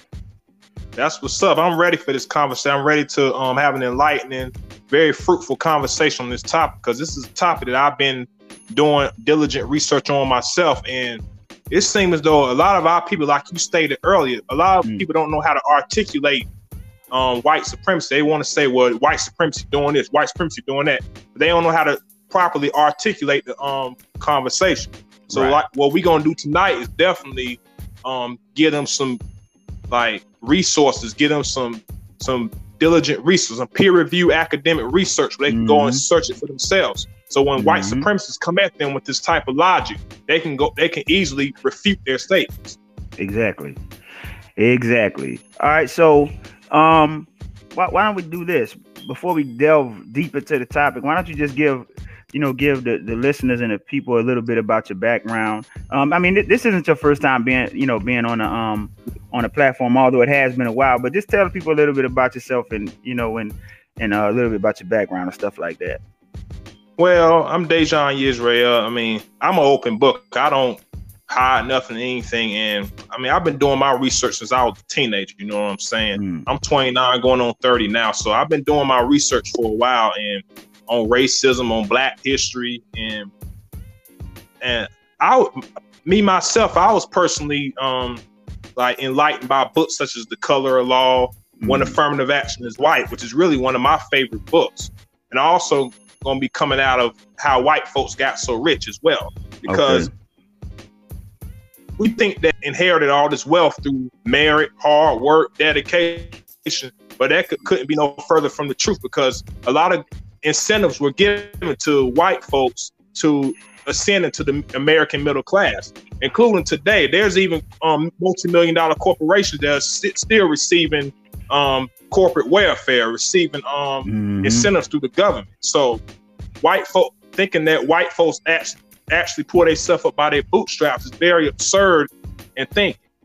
And us black people, we tend to we've been taught self-hatred for so long that we tend to internalize these factors when it, it couldn't be any further from the truth because we were systematically excluded from a lot of these mm. incentives mm. that were given to white folks. Exactly, exactly, and this is something that you hear routinely coming from sisters. Um, but black men don't do this. Black men don't do that. But the fact of the matter is, is that when we talk about pro- provision and protection, it's a it's a group phenomenon with the with the with the men, with the group of men. Groups of men pro- provide and protect, and then you know they they distribute or redistribute uh, those provisions. You know what I'm saying? Mm-hmm. And this is what has uh, what has happened in America. Even when you look at uh, the nuclear family, this post um, post-war American ideal of you know middle class living in the nuclear family structure with the the mother the father the father is the one that works and, and puts the food on the table the mother is a stay-at-home mother living the june cleaver thing but what we have to understand is that that is that is uh, what America portrayed about itself through the media, through programs like Leave It to Beaver and all these different things. But mm-hmm. that's that's not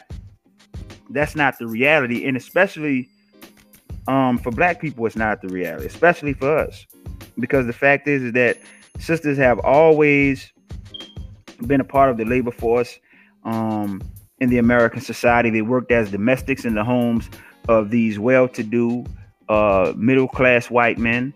Um, and and the fact is, is that due to racialized union politics, many brothers couldn't get the high-paying jobs at that time that was that was uh that was in a in a labor market. So they would they would have to rely on menial jobs, whether it's being a being a trash collector, being a janitor, uh, you know, unskilled labor. The the the uh the lowest paying jobs in the labor force is unskilled labor. That's the worst position you want to be in when it comes to the labor exactly. force, is because it's the most expendable mm-hmm. and it's the it, it, gets paid the least. And so black men were locked into that role, especially in uh in places like Detroit, uh, Indiana, um, New York, all these different metropolitan industrialized um societies and societies and, and areas. Uh, we talk about World War One, World War Two. Everybody knows about the creation of the GI Bill,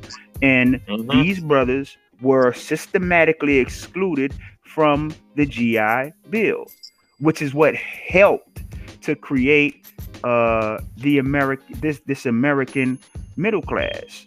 See, and, and and and and this is the economic continuum. This is the economic train um, train that we can follow. Why don't you you you uh, come out of come out of some of your sources and and delve into that a little bit and give the audience okay, some, most some of your sources on it.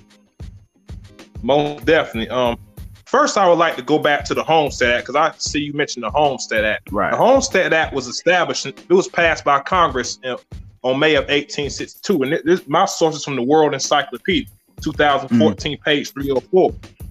It mm-hmm. says the Homestead Act was passed by Congress in May of 1862.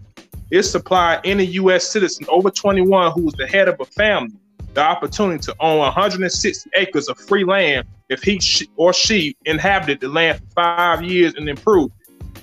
Or the inhabitant could obtain the land by paying $1.25 an acre if he or she lived in it for six months and improved on it. It, it attract the homestead that attracted thousands of settlers to the west.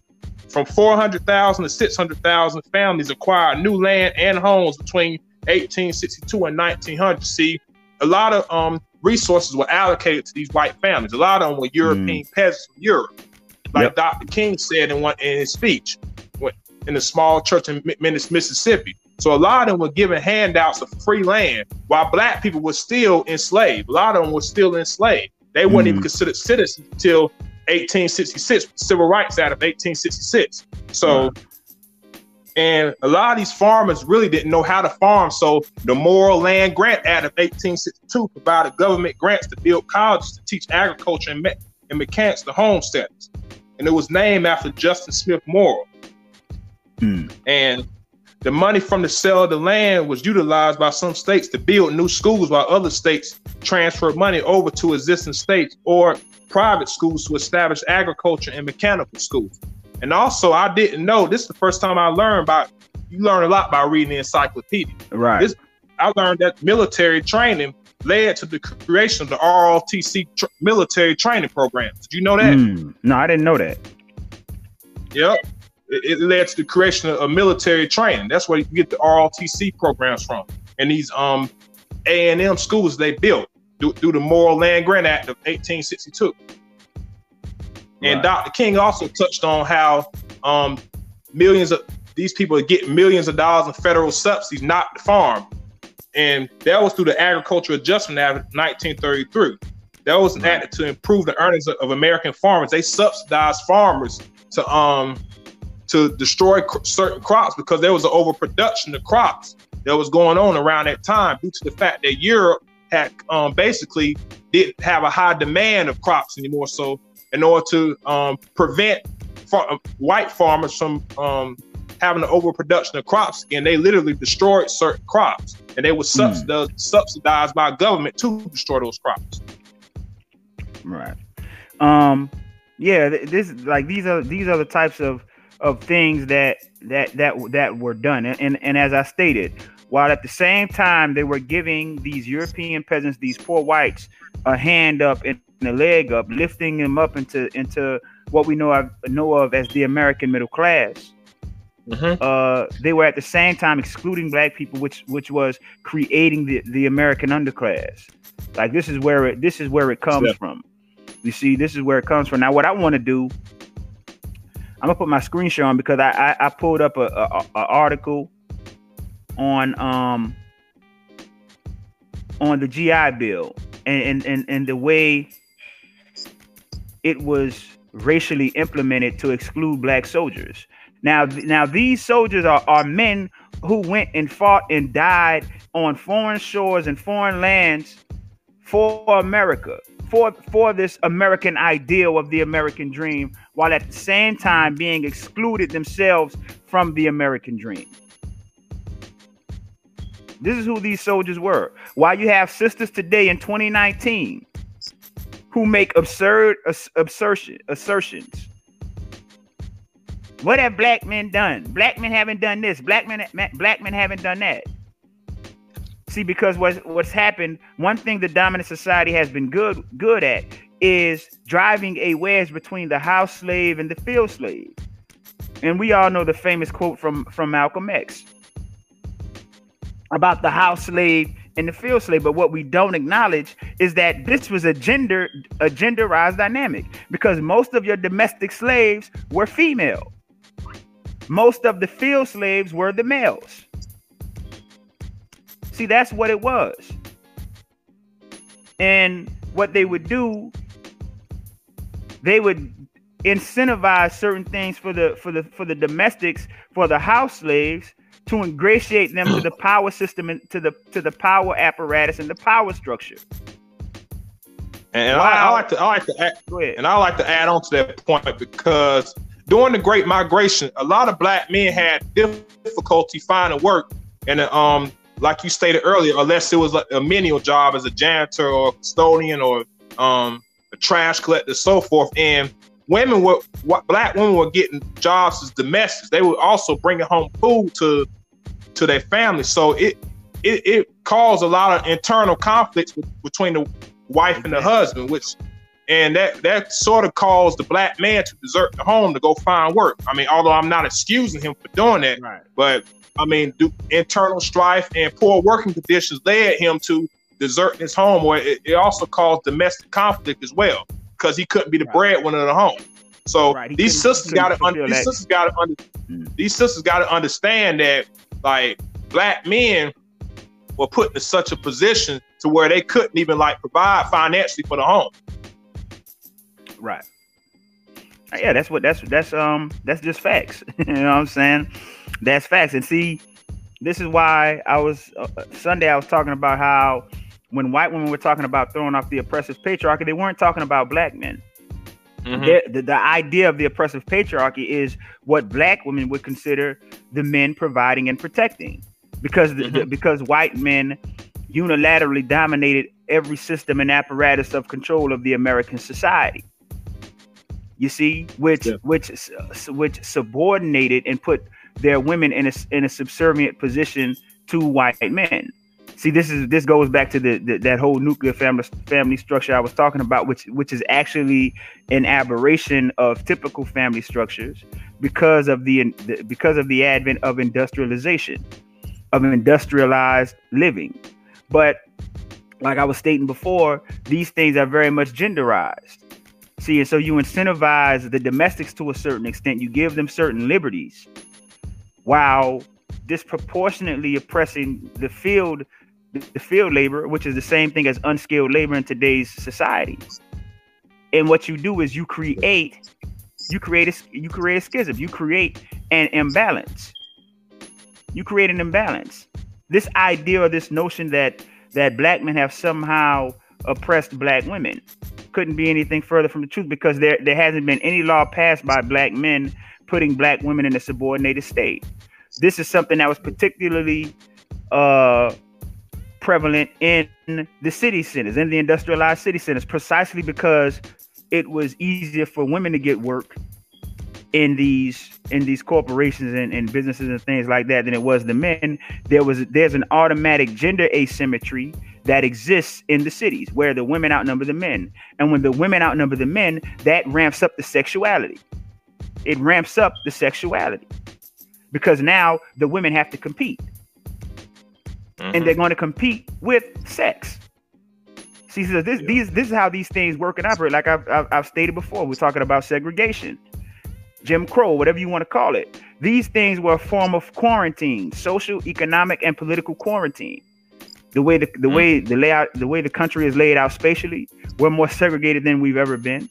And what they do, they understand that if they can spatially segregate the country, maldistribute the resources, create an environment where the women outnumber the men, then it's going to cause certain realities in our environments.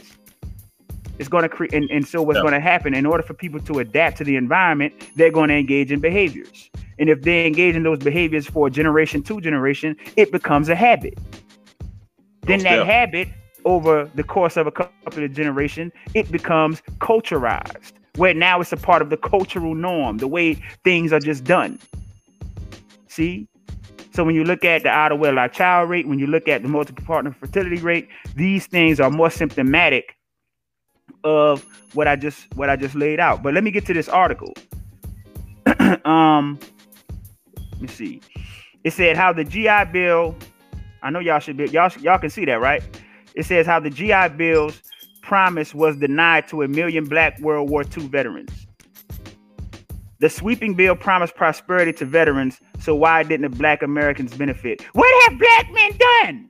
See what I'm saying? While you while you're sitting here walking around enjoying the very wealth and safety and security that's afforded by the American society, by the American ideal that black men fought and died for. But talking about what have black men done? See, because you got to realize, like at, at, this time, this wasn't no choice. See, back back during this time, there was a draft it was a it was a draft during this time.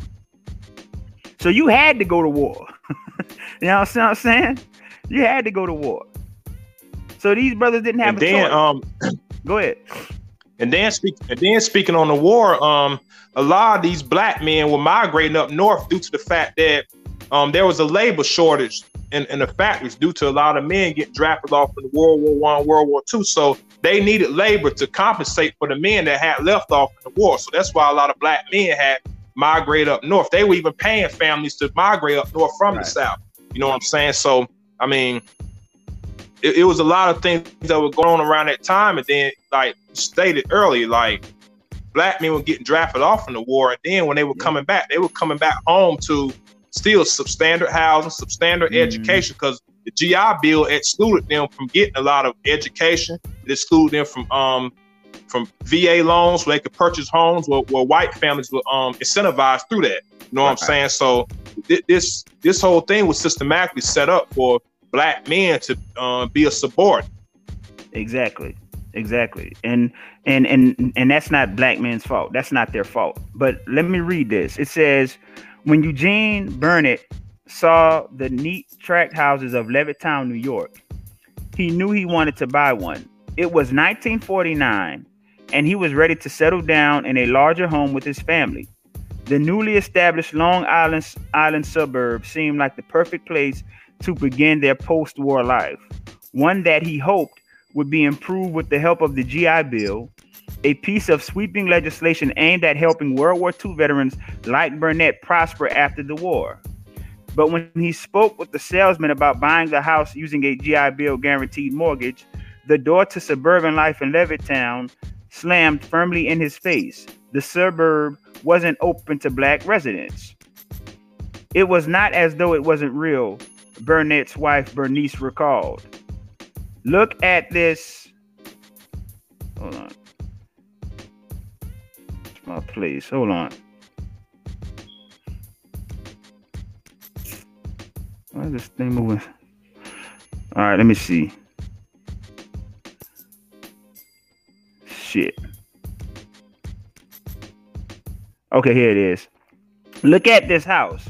Can you imagine having this and then for them to tell me because of the color of my skin that I can't be a part of it. They did civil rights because they wanted white women. That's the only reason why they did it. when you say stuff like that, it lets me know you haven't read. You need to sit your ass down and go read, man. That's just that's all there is to that. it says the Burnetts weren't the only black Americans for whom the promise of the GI Bill turned out to be an illusion. Though the bill helped white Americans prosper and accumulate wealth in the post war years, it didn't deliver on that promise for veterans of color. In fact, the wide disparity in the bill's implementation ended up driving ended up ended up helping drive growing gaps in wealth, education, and civil rights between white and black Americans, going back to the spatiality of the country, the way the country is laid out.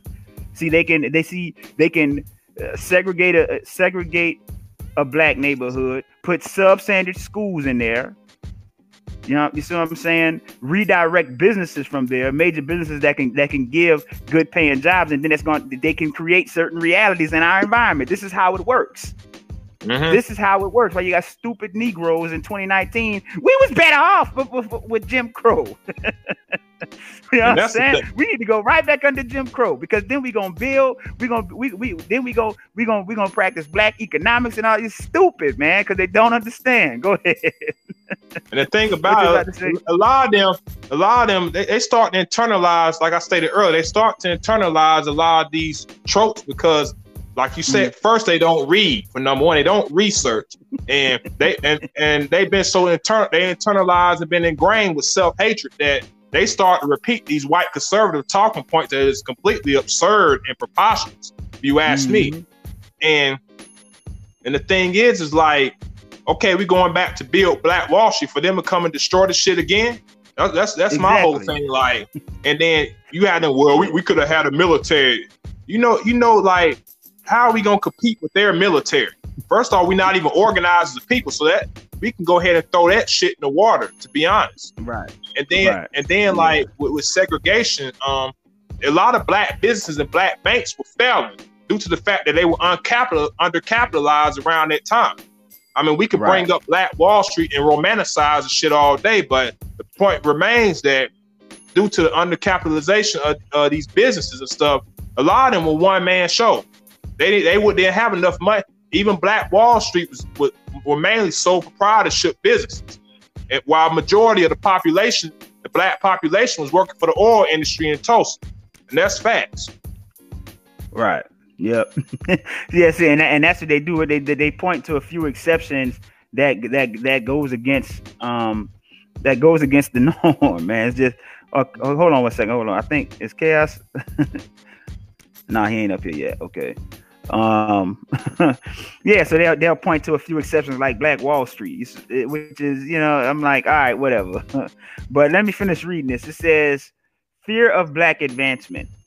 When lawmakers began drafting the GI Bill in 1944, some Southern Democrats feared that returning black veterans would use public sympathy for veterans to advocate against Jim Crow laws. To make sure the GI Bill largely benefited white people, the Southern Democrats drew on tactics they had previously used to ensure that the New Deal helped as few black people as possible. You don't need to vote.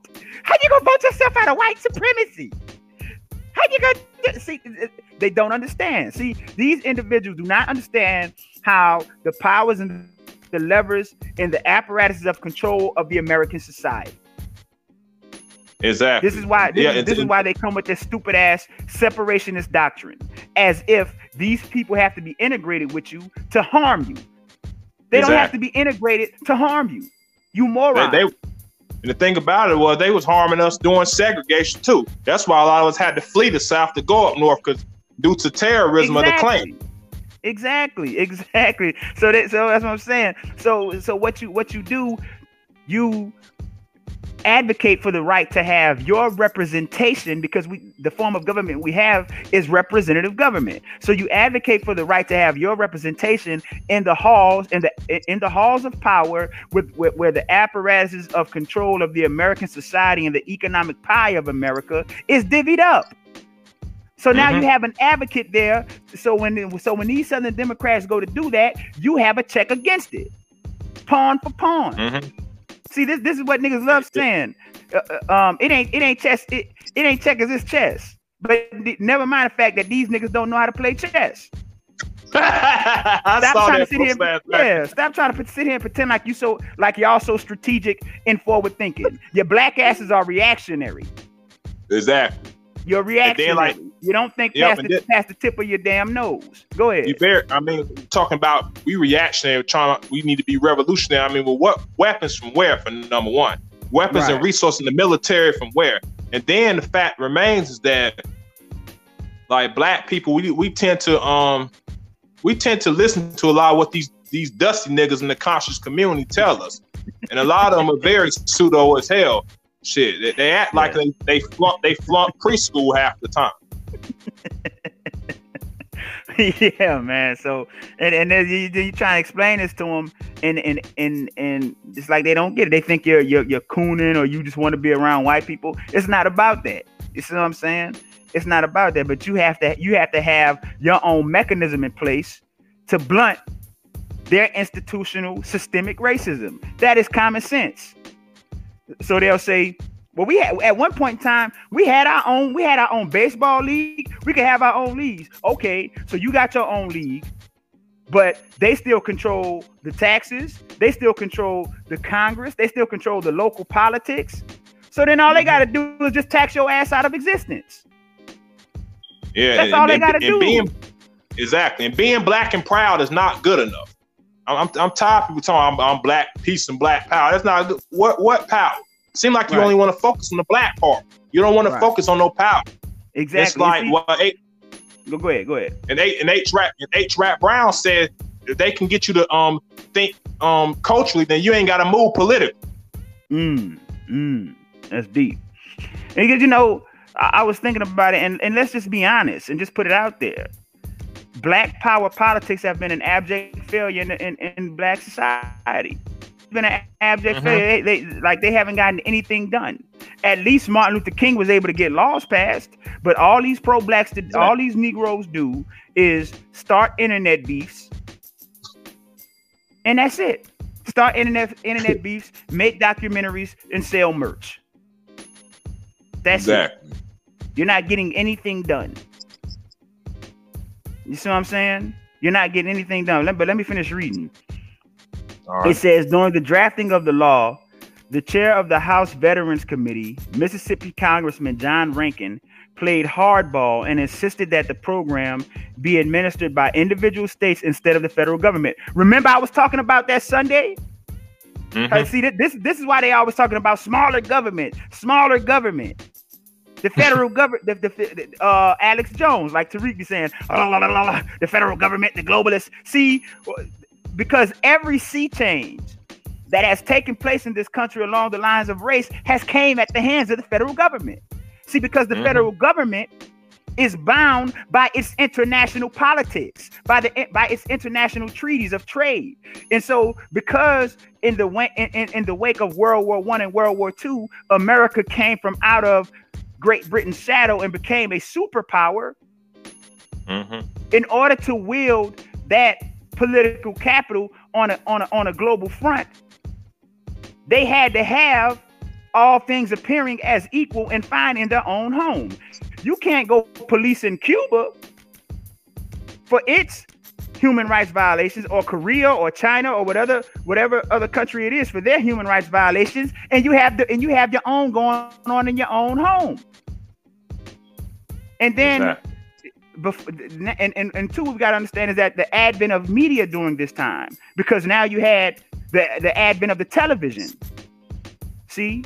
And so when Martin Luther King and them would go on these nonviolent protests, in this in this racist cop in the South beat beating your ass, if you fight back, when that when that image is broadcast is broadcast throughout the media and, and, and, and goes into these other countries, if if both of y'all fighting, they don't know who wrong. See, mm-hmm. they ain't gonna know. When when a, when a fool and a wise man argue, all lookers wonder who the fool is. But if you use nonviolent resistance to put America's evil on Front Street, then that makes it much harder for America to to to, to wield its newfound political capital in an international uh politic. And, in and the, the international thing, body politic. Go ahead. And the thing is with the nonviolent protests, a lot of people get the preconceived notion that they were just some old passive nonviolent punks that just allow white people to do them any kind of way. You you right. trust and believe a lot of them civil rights activists were heavily armed. If you if yeah. you read the book um Negroes with Guns and this mm, non how, why this non-violent stuff will get you killed, it, it will it would um further elaborate summarize on the fact that they were heavily armed. So people need to get that get it out of their mind that right. they were just some punks that allowed white folks to do them any kind of way. Right. And, and see, so so the federal government is has always been constrained by the international politics in a way that the states aren't. See, so this is this is the pressure point where you see states' rights versus the federal government. Because the federal the federal government, at least for appearance sakes, they have to be operate, they have to appear to be operating above board. So you can't have open Jim Crow. If you if you're sitting here trying to trying to broker with another country, and you're going to use their their human rights violations as a point of leverage to get them to, to get them to capitulate to what whatever you want them to do, you can't do that if if if you if you're practicing open racism in your home, in your home country. Because that nullifies your advantage, that nullifies your political leverage. See, this is the way the power apparatus works. But you can't tell niggas that because they're stupid. All right, let me finish reading. He got his way. Rankin was known for his virulent racism. He defended segregation, opposed interracial marriage, and had even proposed legislation to confine, then deport every person with Japanese heritage during World War II. All right, hold on. This thing is scrolling. Okay. Wait, no, I just read that. All right, hold on. It says when the bill came to a committee vote, he stonewalled in an attempt to gut another provision that entitled all veterans to $20 a week of unemployment compensation for a year. Rankin knew this would represent a significant gain for black Southerners, so he refused to cast a critical proxy vote in protest. The American Legion ended up tracking down the congressman who had left his proxy vote with Rankin and flying him to Washington to break the deadlock. Roosevelt signed the Servicemen's Readjustment Act into law on June 22, 1944, only weeks after the D Day offensive began. It ushered into law sweeping benefits for veterans, including college tuition, low cost home loans, and unemployment insurance. And these things were uh, were kept from those black soldiers. They were kept from black soldiers. Why now you and now you want to tell you you want to tell black people pull themselves up by them bootstraps. Y'all don't need reparations. I think y'all have the same opportunity. You've never you you've never made right for what you did. That's the point. So that this is the, this is just exactly. the economic the economic continuum that we're in today. Yeah. So you've and, never and, you've never made you've never made it made it right. Go ahead. And then due to the fact of our ignorance of politics, we think politics is just voting, but po- everything we do in our lifetime is politics. Whether you paying for gas prices, I mean, whether you um like organizing to um to get rid of um like for hold on for housing um anything you you participate in a political move every single day. So people need to um think, stop thinking that politics is just vote. I mean, then you not hold fuck up your car in the community because you're not participating in local politics.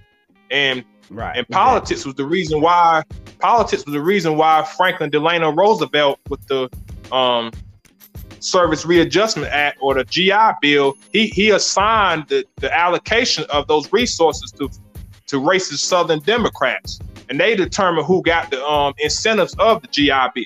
And I would like to read um, when affirmative action was white Okay. By Ira Katznelson. I like to read a, a excerpt from that book on page 139. It states, blacks also were regularly denied access to the loans that the GI Bill promised.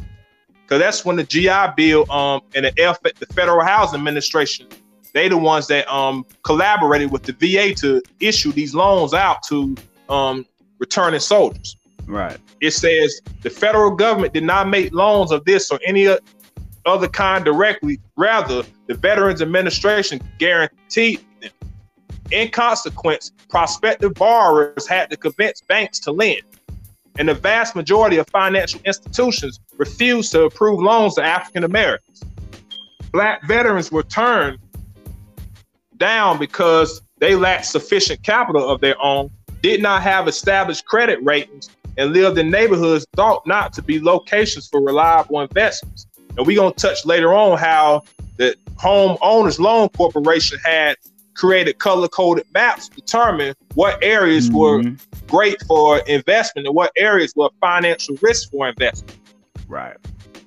Yep. They also were refused loans for neckily racist reasons targeted as being high risk candidates. An irate black veteran in Corpus Christi, Texas, who had informed the NAACP that financial bankers of the GI Bill have so divided locations and placed restrictions on certain areas that as it is, no Negro veteran is eligible for a loan. Asked the GI Home Loan representative at the city's largest bank to explain why a Negro veteran cannot obtain aid under this provision, same as a white. He reported that the answer that came back is it is almost impossible for a colored man to get a loan. These impediments were not confined to the South.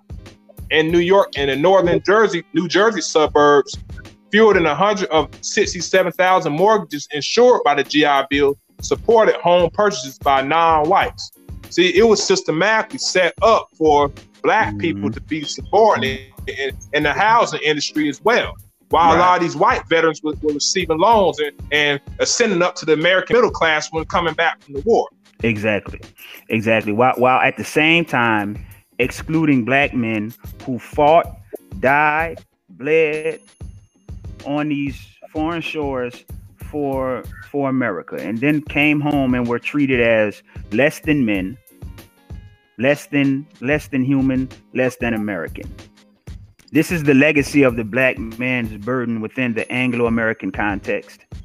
And in today in 2019, what you have is you have the outsourcing of anti-black male rhetoric that sisters have many sisters have adopted and picked up. The loudest voices who talk about the ineptitude, the ineffectualness, the ineffectiveness of black men are sisters. And the, and see the reason why sisters have this liberty to talk the way they talk is because th- they've been uh they've been sheltered from many much of that. You see what I'm saying? Like you, the sisters didn't have to go fight on foreign shores. You see oh, what I'm saying? Mm-hmm. They didn't. Ha- they didn't have to face down the Germans or, or these different things. Even when you look at Vietnam, dealing with Agent Orange and these different mm-hmm. things. Most See, and, and and and what you hear coming from these particular women is things like divest from Blackistan, you know, and and what it is is these are groups of women who refuse to take personal responsibility and accountability for their the, the choices of association that they've made. Because as i stated there's no law anywhere forcing you to deal with a to deal with the black man who's on some bullshit. If you've done that you did that on your own. Period. Mm-hmm. yeah. You did that on your own. So you it's not fair for you to come back and try and lay that at the feet of the community of uh, community of black men See, I talked about this earlier on Facebook. Black men, for the most part, don't have their accomplish their accomplishments acknowledged. When you look at Robert Smith when he paid off those those brothers uh college college debt, all these females could, females could talk about was was who he's sleeping with. Well, they wouldn't they wouldn't be saying that if he paid off um their debts. Yeah, yeah. If he if he if he paid the, the, the back child support for your sorry ass baby daddy, you wouldn't have been saying that. Exactly. So, so just think of think of that psychology, man. Like, and then we wonder why why things are the are the way they are when it comes to to black men and black women in, in, in America, where you have this this this profound uh schism and, and misogyny and misandry that's prevalent. You see what I'm saying? But the fact of the matter is, is whenever whatever I said about black men, I've never I've never blamed the condition of black men on black men. You've never heard me say that. See, you've never you've never heard me say things like that. Because I understand I, I, understand I understand the effects of white supremacy and the in, in the amount of pressure is it exerts on black men. Like like I said, my, then, my then, father. Well, go ahead, go ahead, John. And then and then speaking on black men, like their their inadequacy when it comes to financial resources, and also in, in the inner cities, a lot of these jobs were um, sent overseas. They went through deindustrialization. Mm-hmm. Yep. Where a lot of these jobs were sent overseas, or they were sent to the suburbs, where a lot of black men didn't have like access to transportation. So right. a lot of them lost their jobs around that time. So I mean, for him not being able to provide, and then after that, you know that CIA dropped crack in the black community, and mm-hmm. that further decimated the community to where the black man, I, I go sell drugs to feed my family, or I mean, that those are things that those are the realities of what happened. And then we say, well, I mean, not not trying to condone drug dealing, but at the same time, like, I mean, the Italians and the Irish were selling drugs and stuff during the time of Prohibition, even before then, because they were the poor, they, the European immigrants, the main poor during the late 1800s and the early 1900s. So they they were participating in the same shit that, that they try to accuse black men in of doing when right. the heroin was dropped in the 60s and the 70s in the black community as well. But I mm-hmm. felt as though the whole crack epidemic further decimated and demolished the black community. Right. Yeah, and and uh because I was talking about this the other day. I'm gonna finish reading because I'm gonna, I'm show what I was talking about when I was talk when I was having that debate with with JB Gunner. Um, it says black veterans and civil rights groups protested their treatment calling for protections like black involvement in the VA and non discriminatory loans. But the racial disparities in the implementation of the GI Bill had already been set into motion. Now, I talked about that. See, this is the social inertia that exists because these mm-hmm. things have already been set in motion. Critical race theory. See, so now if they like say if they if they implement a program today and it can it cannot be racial in in, in its form, formation or its implementation, but the outcomes will still be racialized because of the history. Because because the the, the, the, the overarching context is racism. So the so the disparity will be in the outcome. See, and that's what I was telling JB Gunner. See, we really read over here, man. We really know what we be talking about over here. You know what I'm saying? We really see we we we we understand it. We go on the sources and, and the sources saying the same thing we saying. Because we don't just be running our fucking mouth listening to other uh, other fake pro black scholars. What you about um, to say, Dejan? No, no I, I, think the other brother was trying to speak. All that the other brother. What you saying, brother? What did I say, Karen? There, has, there has to be a correction you have to make. Um, I mean, I heard earlier in the stream, mm-hmm. um, Henry Ford did not make no manufacturer plants. He got that idea with assistance with George Washington Carver. No, what I'm saying is he what what what Ford is known for is the is the idea of the assembly line with the help of mm-hmm. George Washington Carver. He got that from Carver. When um, okay, well, I mean, I, I understand all that, but that's, that's, that's what I learned. New. That's what he's known for. He's known for the mass because before when they would put automobiles together, it would take it would take a lot of time to put an automobile together because it was it, it was they like they could only put one together at a time. So he's known for mass manufacturing. I mean, that's just what it is, chaos. Yeah, I mean, I yeah, understand everything you're saying. Yeah, yeah. You know, we want to go back that, and we'll help him that. We don't want to just give him credit. Yeah, well, because you know it was it was George Washington Carver who made who, who created the soybean. But the I came across this information. So uh-huh. that had to be correction. I don't want people to visit this that these talk just come out ain't blue. No, they, they still get assistance from people and they only put their face to the real person that helped them, you know, got their shit. But let's yeah. move on. Okay. Um, let me see. Okay, let me finish reading. It says, but the racialized disparities in the implementation of the GI Bill had already been set into motion. As the years went on, white veterans flowed into newly created suburbs where they began amassing wealth and skilled positions, but black veterans lacked those options the majority of skilled jobs were given to white workers. The only reason why they protested is because they wanted white women. That's it. They didn't want to take care of their family. All they wanted to do is just, is, is just focus and, and not provide for their kids. You see what I'm saying? Man, shut, shut y'all asses up because see what it is? You want to come on YouTube and Dr. Russell talks about this. The isolation effect that many sisters feel from their black men. But but that that ain't our goddamn problem, sis.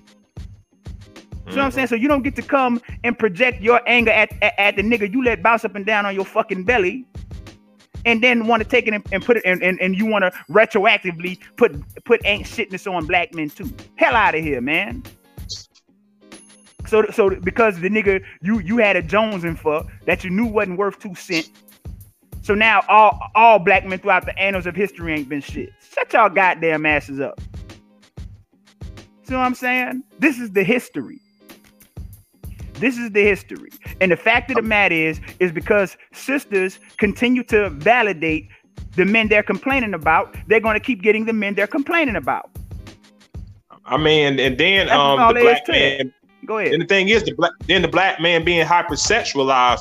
That goes back to around the time of slavery or after slavery, where the brute caricature, where the black man was seen as being hyper, hyperly sexualized and yeah, can't we talked about that Sunday.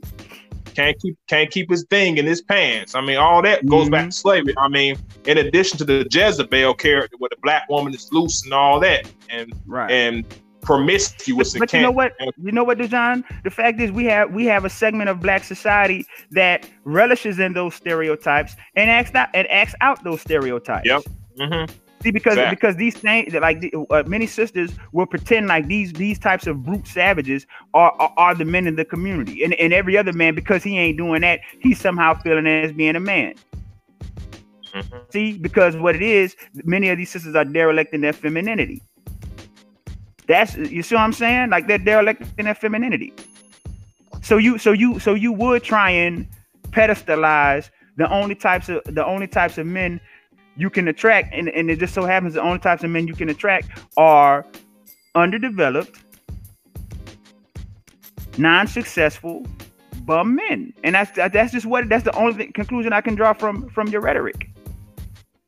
That's it. If if if if you've gone through your life and, and haven't met a, a, a, good brother who's willing to do do the things that a man has traditionally done for a woman, it's either you need to a get out of your local community or it's you because exactly. I work with I mean, brothers that's doing what they're supposed to do, and I'm not even a woman. And I see. Uh, so, uh, you mean to tell me you're not getting approached by any of these types of men, or are you, uh, or are you curbing these men because you view these men as less masculine and less manly than this goddamn savage over here?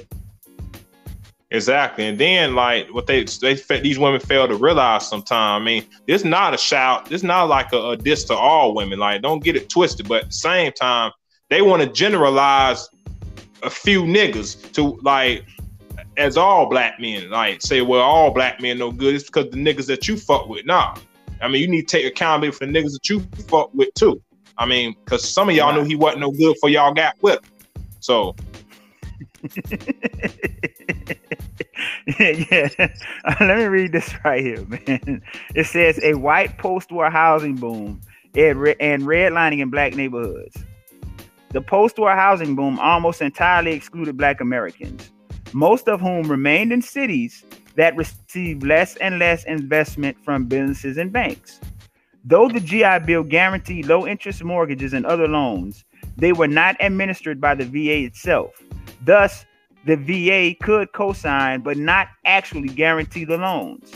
This gave white-run financial institutions free reign to refuse mortgages and loans to black people. Redlining, a decades. I don't know why this thing does that. I keep losing my spot when I try and scroll. A decades old practice of marking maps by race to characterize the risks of lending money and providing insurance made purchasing a home even more difficult for black veterans. Lenders froze out poorer neighborhoods, ensuring that loan assistance and insurance would be denied and new white suburbs often came with overtly racist covenants that denied entry to black people. David Carroll, this black bitch has created the ghetto. Hell out of here, man. What you're saying is just inaccurate, Mr. Carroll. What exactly. You're saying, you, and and is in service to, to to white conservative tropes and sensibilities about number one, black morality, and number two, black sexuality. See, like, yeah, like when you look at the, is, the distance into, go ahead, go ahead, go ahead. And, and the thing is, like, and you, and you have some people like saying, well, black people were around each other because they chose to be around each other. No, a lot of them were forced to be to be trapped in the ghetto. While a lot of these white folks were incentivized with, with, with um, government subsidies and moved from the projects to the suburbs. The projects were originally for like for um working and lower middle class white folks originally. There was a time Exactly. where blacks couldn't even get certain projects, couldn't even inhabit certain projects. You know what I'm saying? Exactly. Like even when you look at how, how we get Central Park in New York, uh, there was a there was a an, an entire black community that was in that occupied that that particular plot of land, and they were ran off so they could create Central Park. I forgot what it was called. Mhm. Seneca, Seneca, Seneca uh, Village. Seneca, Seneca, Village. yeah, Seneca Village. You see what I'm saying? So this is this is just the way these things have happened, and you know that land, that that plot of land right now in New York is worth millions of dollars. Mm. See, so this this is how the this is how the wealth has been maldistributed. And if you notice, JB Gunner had no real no real rebuttals for my points when I when I was bringing this up. See what I'm saying? Had, like he had he had no real rebuttal. But let me finish reading. I mean, says- of course not. Well, go ahead. What you about to say? I said, of course he didn't have no rebuttal. I mean, because like a lot of these white folks be knowing these facts are just they know black people don't study and research, and then we start to think, well, maybe it's our fault. Maybe we do need to pull our stuff up out of bootstrap. You got to Right. fit the mentality and all that stuff. Like, no, like I mean, we, we, we were excluded from a lot of these resources that could have helped Exactly. us gain the certain same amount of equality as white folks in the society. Exactly.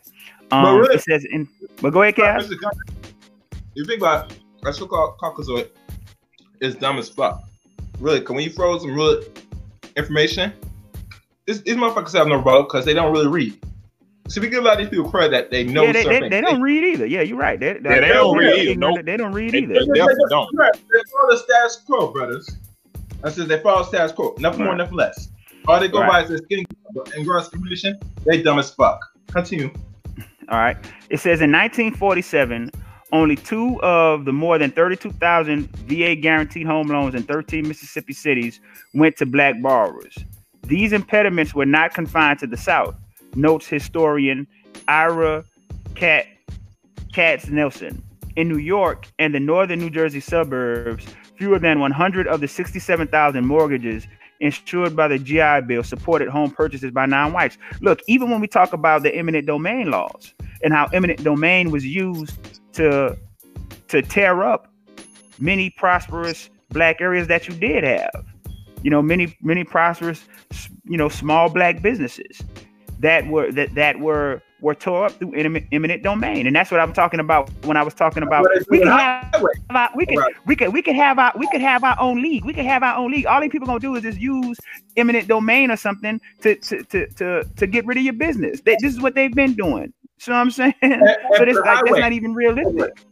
Yeah, like it, it, I was yeah like with the, the the creation of the of the interstate highway system that was Mhm. that that was created under Dwight D. Eisenhower, and the reason why these things were created was to facilitate the creation of the suburbs Yep. which which was facilitated by deindustrialization of the of the city centers and and the and and and, and, and black people was cut out from these types of things. And and you look at a lot of the highways and stuff that was put over a lot of uh black areas. Like like even when you look at the high rates of lead poisoning that was prevalent um up until like the 80s and 90s the, the fact is a lot of that was coming from those highways. See, it's the reason why we switched from leaded gas to unleaded gas. But to hide Mm. that fact, they made it seem like the kids were just eating this lead-based paint in, the, in these in these project in these housing projects. No, Mm. it was from the it was from the fumes from uh, uh, of these highways and, and interstate systems that was surrounding these black areas. See, Yeah, so this is a lot a lot deeper and a lot more expan- expansive than what we think. Go ahead.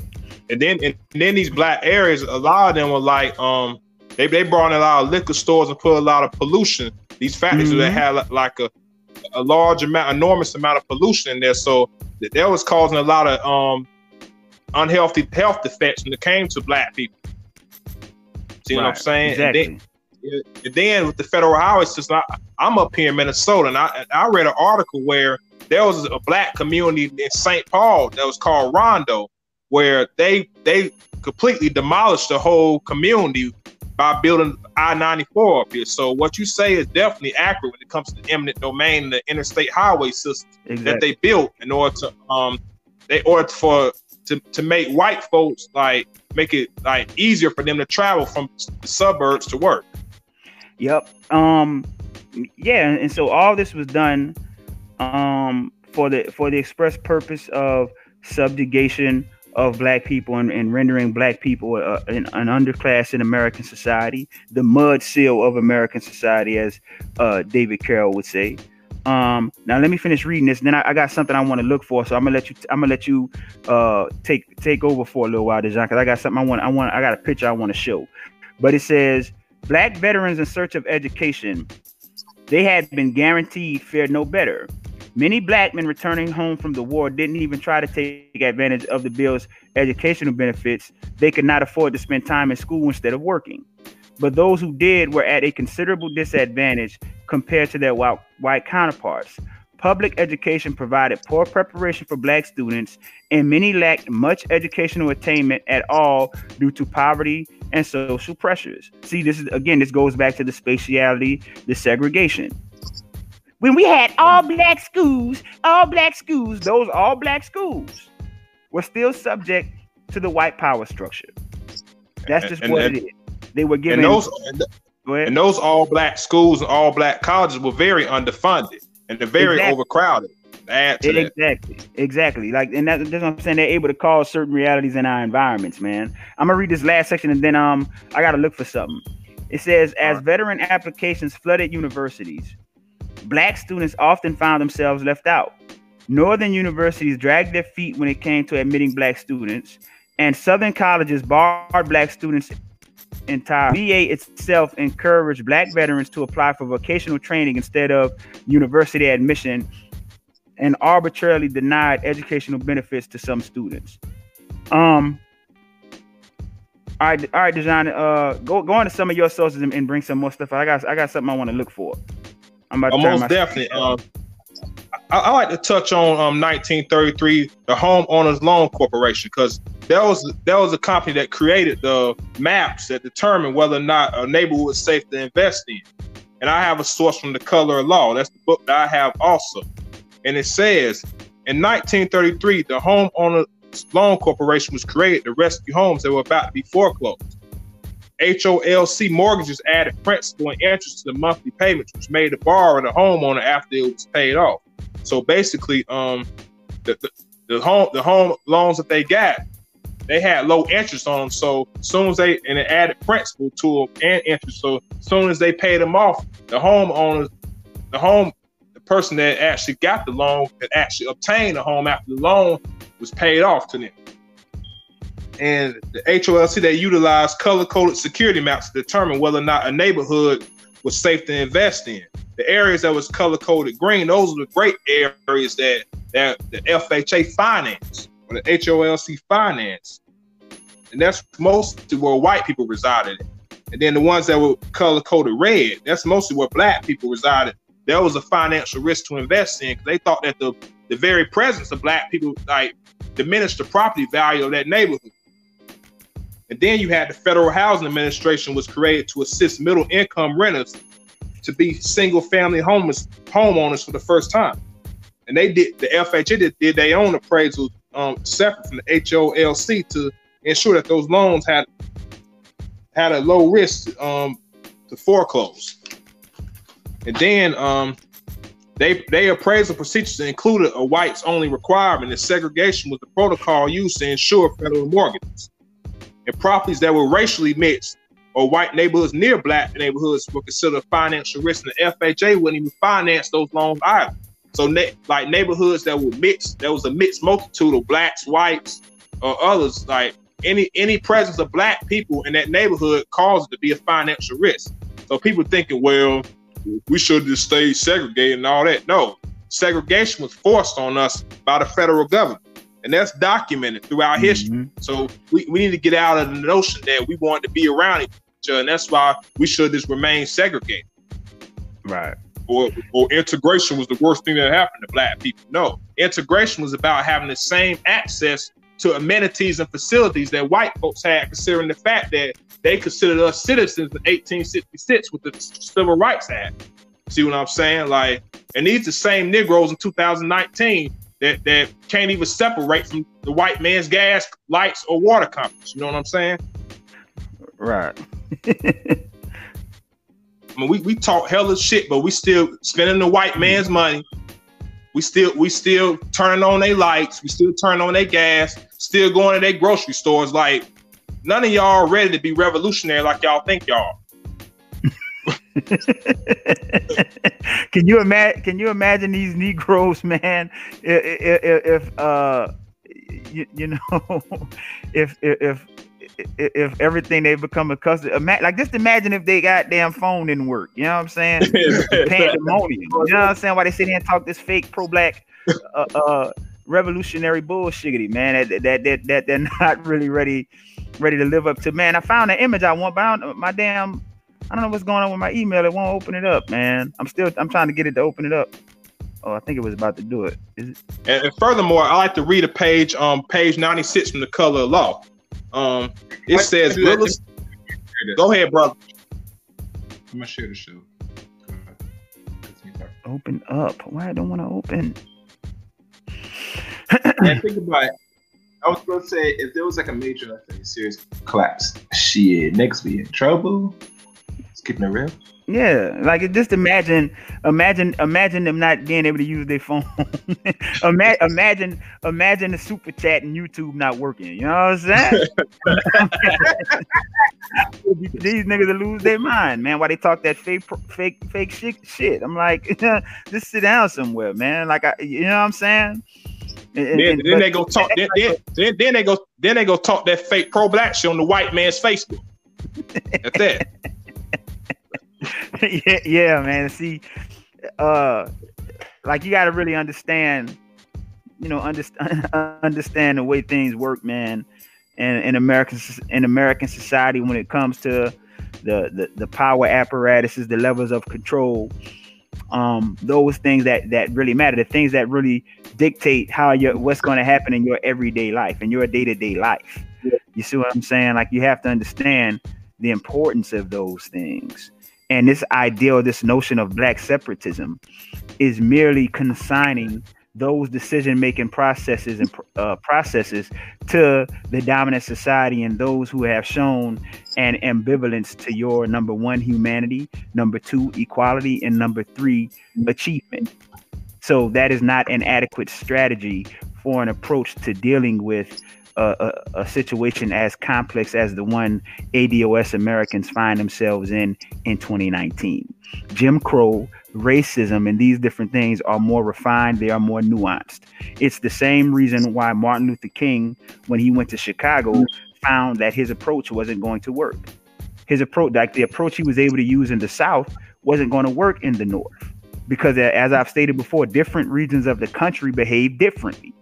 So the type of racism that was prevalent in in the South with this overt in your face Jim Crow racism was much more nuanced in in Chicago. And so his his methods and his tactics simply weren't going to work. And this is where we find ourselves at now. One day, what we need to do, I want to do a show, maybe our next one, design or one coming up, because we're gonna we're gonna do these once a month. But the next one I want okay. to talk about is this idea of social justice.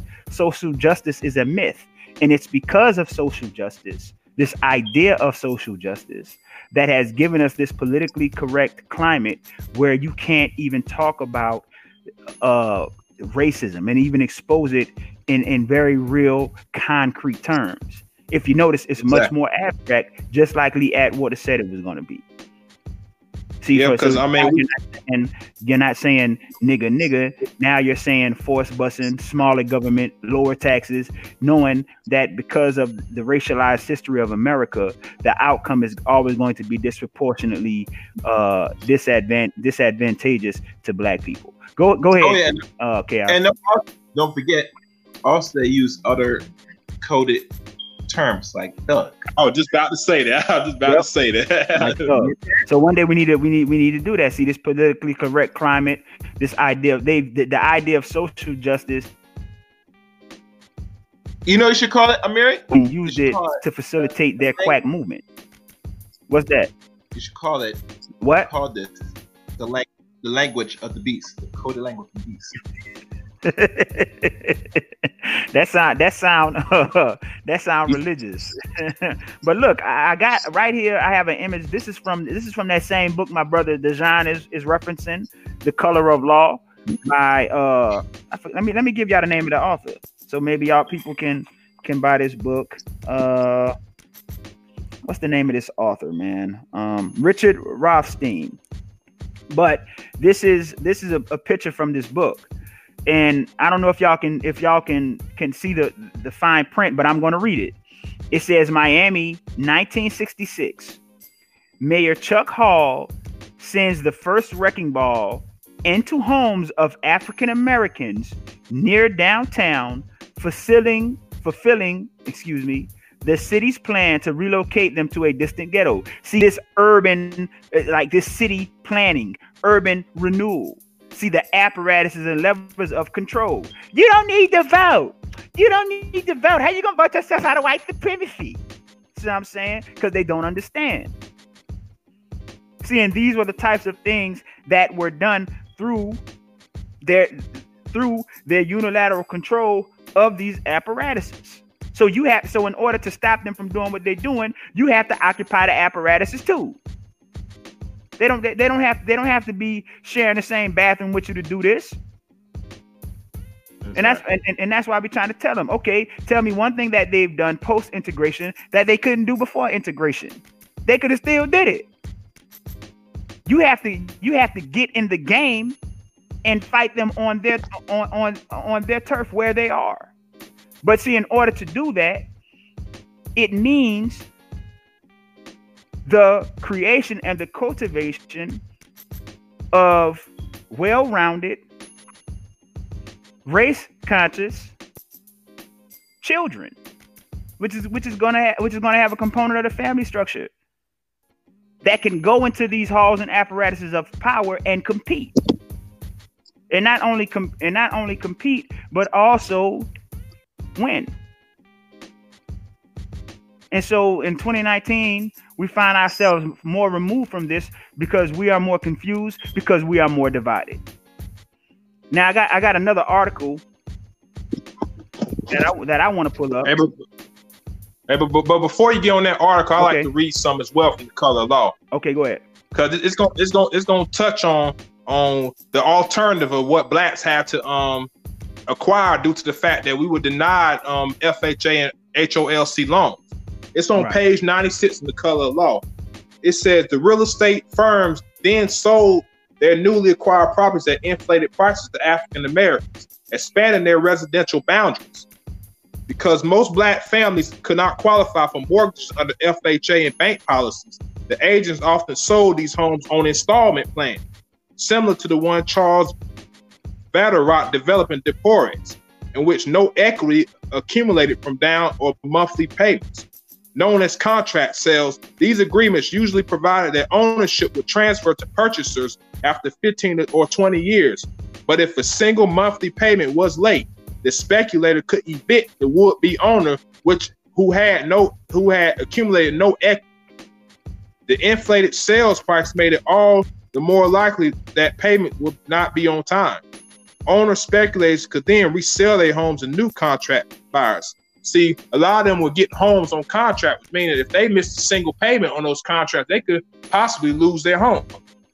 And then, mm. due to the fact that a lot of black people like had re- inadequate resources and inadequate employment, they were working. Some of them were working like two to three jobs in order to um, make ends meet. And they had there was a point to where they had this like they had a, a shift differential in going to school in the morning, going to school in the afternoon, where you had some students that went to school in the morning, and then some that went in the afternoon. Then you had some of them that were, that went overcrowded schools and overcrowded ghettos that really didn't have mm-hmm. nothing to do. So that that's when they allowed them started engaging in crime and violent activity.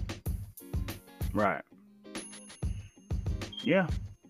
Yeah. These, the, like this is the, you know, the history and the legacy of, you know, of of of how things have played themselves out in America. Um, something I talked about when um, when I was dealing with JB Gunner was, you know, we were talking about entitlements and and and see, this is why they stigmatize entitlements and, and, and welfare. See, these things aren't really entitlements because all you're doing is recouping the money that you've paid into a system that you've paid into the system. All payroll taxes go towards what we know of as the social the social safety net.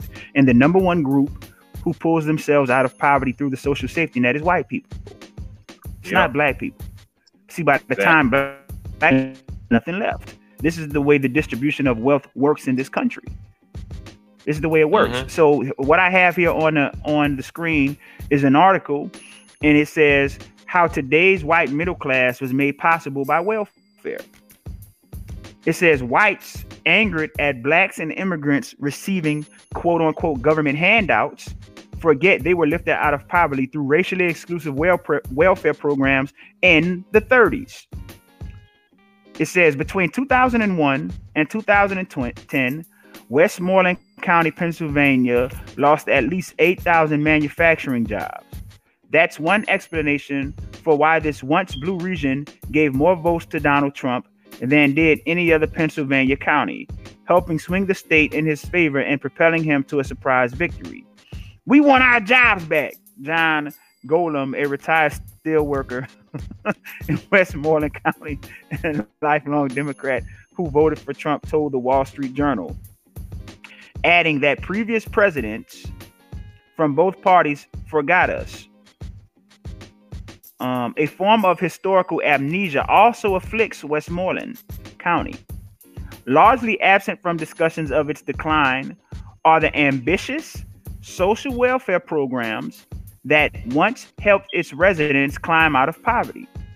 Two generations ago, this area of rural Pennsylvania was the site of a sweeping and successful federal housing program.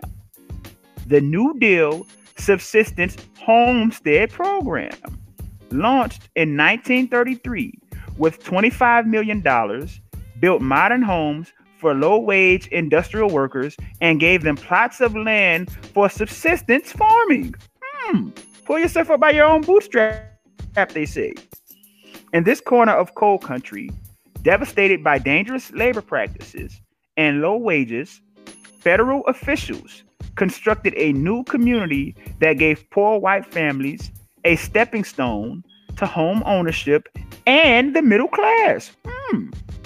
The story of this housing program is told by historians Timothy Kelly, Margaret Power, and Michael Cary in Hope in Hard Times, Norvelt and the Struggle for Community During the Great Depression.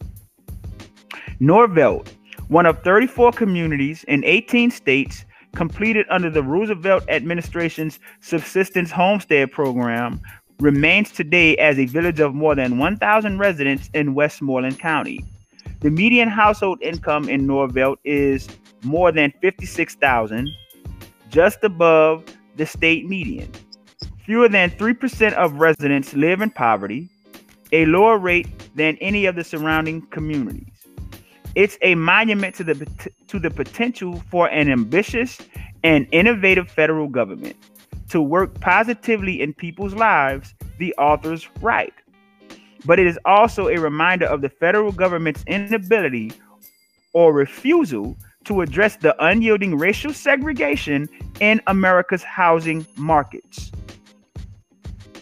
Mm. The authors can document just one African American family living in living in uh I lost my I lost my place again. Living in Norvelt in the late 1930s, and the community is still largely white today. Most of the community's first residents were the children or grandchildren of immigrants from Southern or Eastern Europe and had lived in coal patch communities owned by Henry Clay Frick. See, these same immigrants. Man, my, my, my, my father came here with two cents to his name, and now we own this big this big factory here because we worked really hard and pulled ourselves up by our bootstraps. I don't know what your niggas are doing. You're too busy running around here being thugs. See what I'm saying? you know that's the rhetoric they come with. Too. Yeah, that's, that's, that's the, rhetoric, the rhetoric they, they come with. with. You see what I'm saying? Hey. Hell out of here. Immigration is a handout. you talking about? really is. If if if, yeah. if it wasn't for for the 400 years of free African labor, there would be no no no no no governmental apparatus to make your immigrating coming over here possible. See, there was there, there was no no United States, man. There were like there was no United States before the Af- that African labor created the United States. What or what would become the United States? That generated the wealth that would become the United States. And, and, think, and then and another thing is that they love to they love to say, well, black people always rioting and stuff, and that every time a social injustice occurs within our community, where an un- unarmed black man gets gunned down by a white man, they love to bring up the black on black crime right. um rhetoric, right. but but they fail to realize that um interracial crime exists when, when it comes to proximity, and also the fact remains mm. that you talk about black people always starting riots and tearing shit up. But this country was founded on, on a riot called the Boston Tea Party. So you, you America, you're being very hypocritical when you try to um, ridicule black people and chastise black people for doing the same shit y'all did to find this country. Right. And, and it's much deeper. This country is found by rape, plunder, and pillage exactly. by the, exactly. the criminals. Exactly. They have the criminals first. And think about this, brother. Um, Israel. If I said right. Yeah, what that's correct. Now, what they do now is what the Asians do now. They send their criminals off to certain parts of the globe, mm-hmm. the Caribbean, Because one thing history is known, if you don't learn history, it is bound to repeat itself. They send the dirty, the most wicked type people to do the dirty work. Exactly. Properly. Mm-hmm. And that's why I conclude and a lot of things I see. Overall. I mean, they they I mean they send they they send their criminals over here because um and they also like to talk about the Jews, how they ascended up the ladder and the um, corporate ladder and all that, and how they pour their stuff about the bootstraps. But a lot of them Jews were receiving FHA and GI Bill um, loans after they served time in the war. That's how the Jews became white in this society. So right. we have to um, note that as well.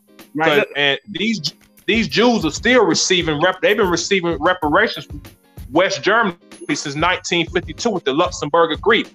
Right. Um, I want to address David in the David in the chat room. He said, "So white trailer parks are as violent as Chicago, West Side, or Miami-Dade County."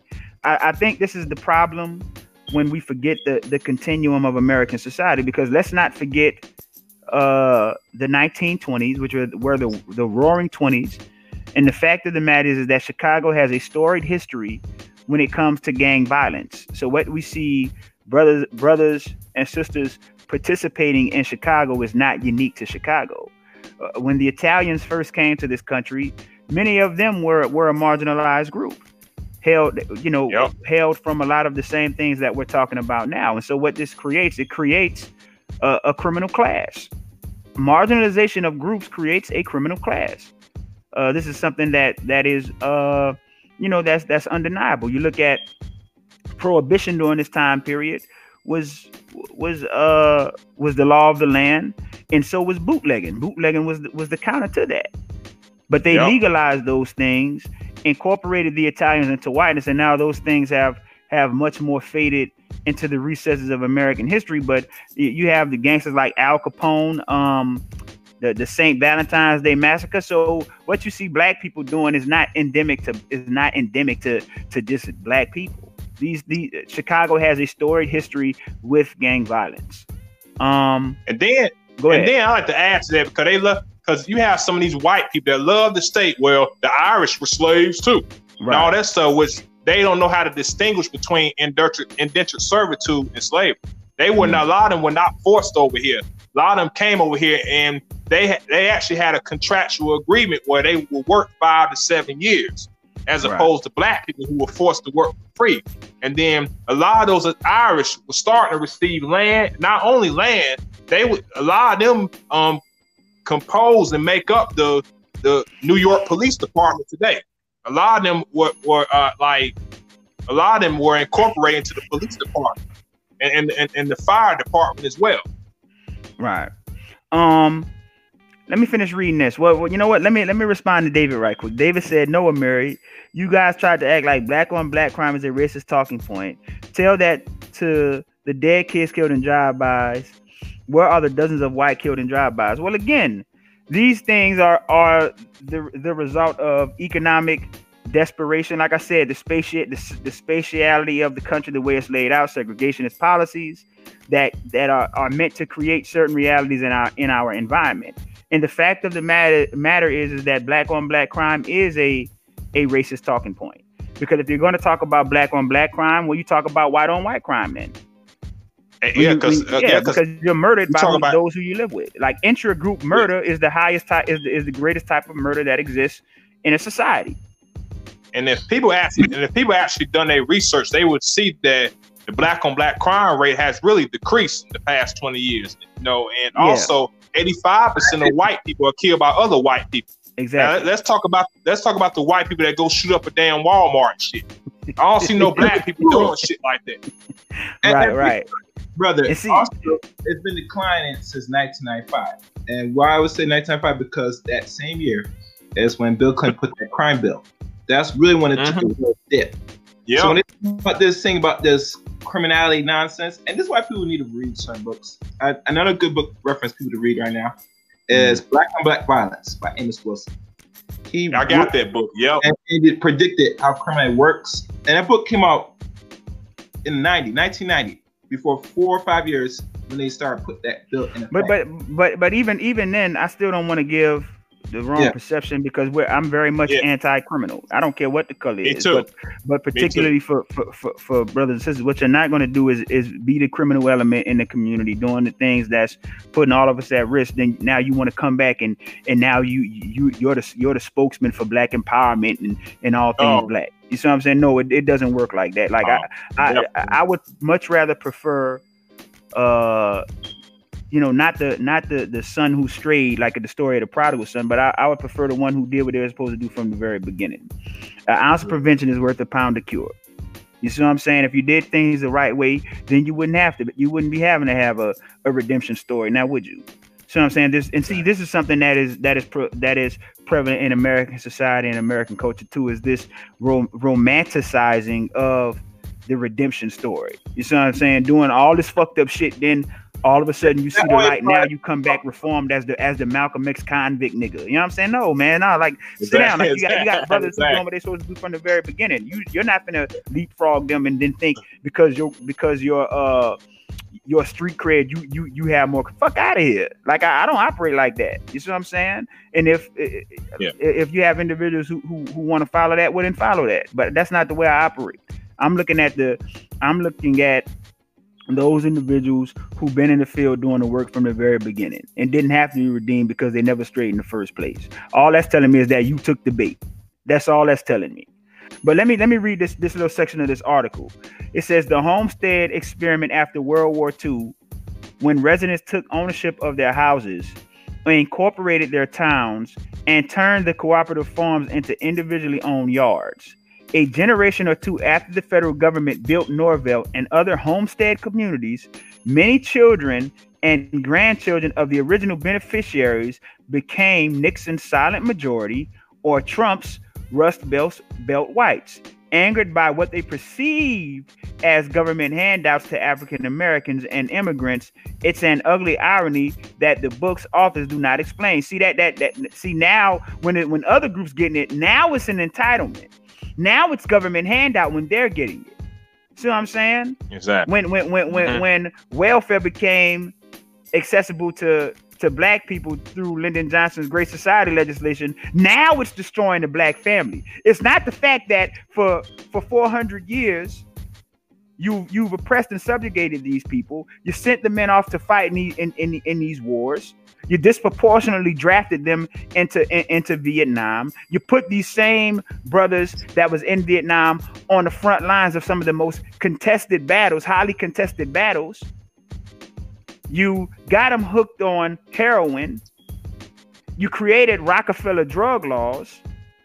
You deindustrialized, deindustrialized the city centers where they were and, and, and outsourced the jobs uh, and created suburbs maldistributing the resources. It's, it's none of that. It's, it's not any of that.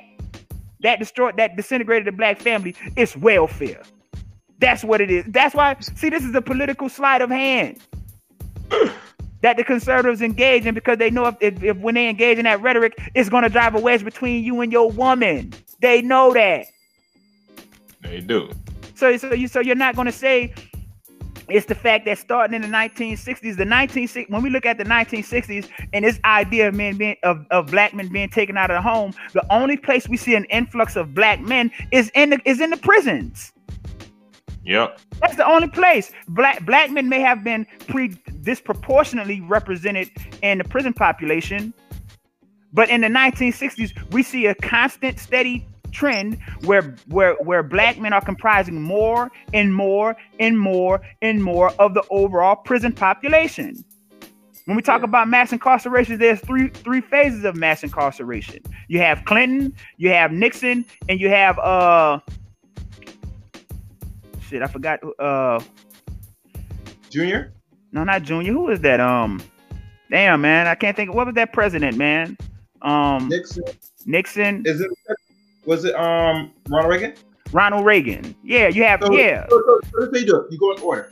Nixon, Ronald Reagan, Nixon, and Bill Ronald Clinton. Reagan, and Bill Clinton. You have three phases. You have three phases of three phases of mass incarceration that disproportionately Mm-hmm. targeted black men. They they were able to disproportionately target black men through crack cocaine because black men were the greatest dealers and users of crack cocaine.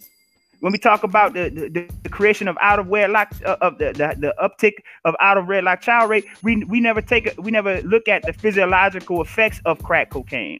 The fact that crack co- crack cocaine has a profound impact on the libido of the users.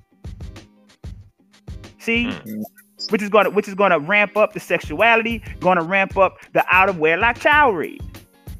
Wow. I didn't know that. And the thing is, and let's not forget that uh, when Lyndon B. Johnson was in office, he the one that started militarizing the police around Yep. that time.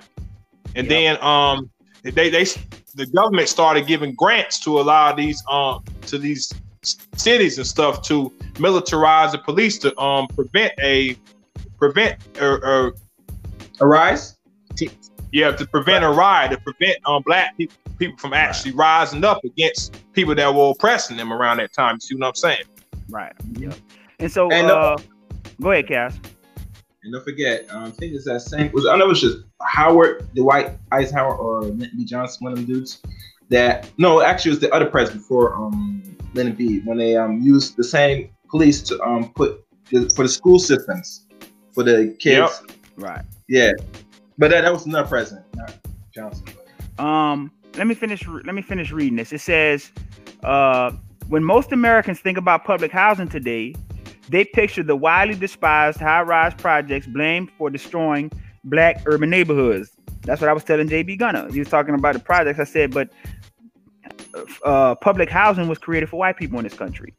Um, you have entire entire white neighborhoods that was that were publicly funded. That were these were these things were publicly fu- uh, publicly funded, man. So it's not just what you're thinking it is. This it says I'm i I'm gonna keep going. It says this was federally funded housing for the urban working class, introduced under the 1937 Housing Act. Early public housing offered comfortable, modern apartments for both white and black families, but racial segregation was enforced. We were better off under segregation. By the 1960s, high rise public housing was underfunded, poorly maintained, and considered little more than a warehouse for the black urban poor. Today, the federal government's role in building and subsidizing the homestead communities and the larger, larger government programs to subsidize construction of white suburbs across the nation is all but erased from history.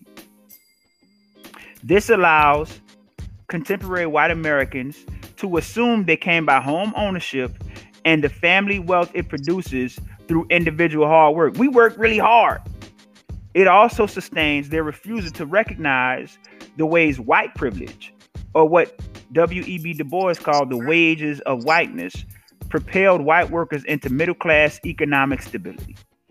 Deindustrialization in the 1970s and 80s, coupled with 40 years of stagnant wages and the 2008 housing crisis, have eroded the value of whiteness, though certainly not eliminated it. 80 years after Norvelt, the right wing elite plays on the anxiety of working class whites who have lost some of the economic economic privileges that their grandparents took for granted. And see what these conservatives do. This is this is Southern strategy. That, that's what it is. This is st- Southern strategy, the political sleight of hand. See, and that's why I said from the from the time of Lyndon Johnson till now, it's the reason why you've only had three Democratic presidents: Obama, Jimmy Carter, and Bill Clinton. And only two of those presidents have been two-term presidents. The party yep. switch is a myth. Okay, if the party switch is a myth, explain to me, explain to me how the political how the political map switched. This at one mm. time mm. the South was Democratic blue. Today it's Republican red. So it did switch. Mm. See, because realign realigning of the political map calls for realigning of political coalitions. So that's what we're really talking about the creation of new coalitions, the rise of the new right and the new left. The civil rights movement was so powerful in what it was doing and in what it did that it shifted the entire country to the left. The entire country moved to the left. So you had a so you had a creation of of, of a new of a new left leftist uh, ideology. And and subsequently and consequently you had the creation of a of, of a new right wing ideology which is where your neoconservatism comes from.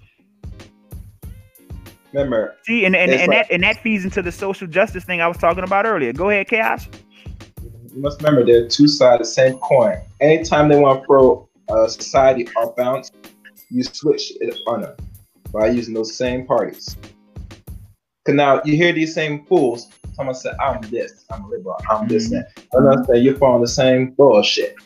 As when they want to change it, they will. And they have done exactly. successfully. That's why you see why black people fall under one party for over almost half a century. Right. And now you yeah, see yeah. them start surely to this to the other side now. After right. know they've been screwed for decades. Right. That was all yeah, planned from the start. If you have not worried and the thing is, mo- most black people were actually Republicans prior to the Civil Rights Act of 1964. That's exactly. what we failed to highlight. And like during and the Republicans, you had black people that actually were, were in polit- high political offices during the time of Reconstruction until the, the compromise of 1877 by Rutherford B. Hayes, where mm. in exchange for votes, black um, they withdrew the federal troops from the South exactly. and caused a lot of the violence that to, mm-hmm. to occur where it was happening during slavery, during, during the advent of the Ku Klux Klan.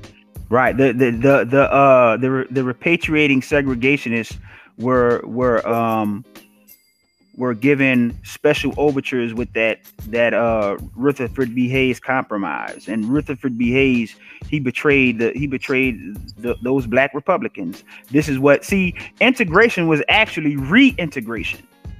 See, mm-hmm. in, in, integration preceded segregation because uh, uh, uh, under under the, the chattel slavery there was no need for segregation because the because black people weren't considered citizens. They didn't have equal rights or none of these eh, or any of these things. So you didn't have to have segregation. The uh, many of the of the social spaces, social spaces, they they shared in company with white people. Like how you going to practice white supremacy if there's no if there's no Negroes around? You see.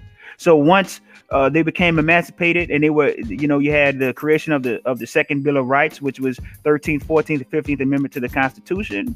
They were given equal rights of citizenship uh, they were promised 40 acres and a mule and all these different things. Then when these segregationists began to repatriate, now it was the need to to, to for the for uh, those whites to reassert themselves. This idea of the South will rise again. You know what I'm saying?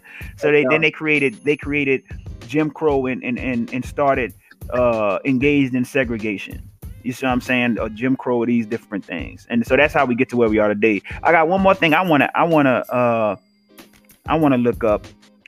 Um and because I mentioned this too. I mentioned with my in my debate with JB Gunner, I mentioned um that you you racialized union politics in America, the creation of the minimum wage and how them creating the minimum wage was actually a ploy to price black men out of the labor market because what it did, it prevented black men from being able to undercut the white laborer.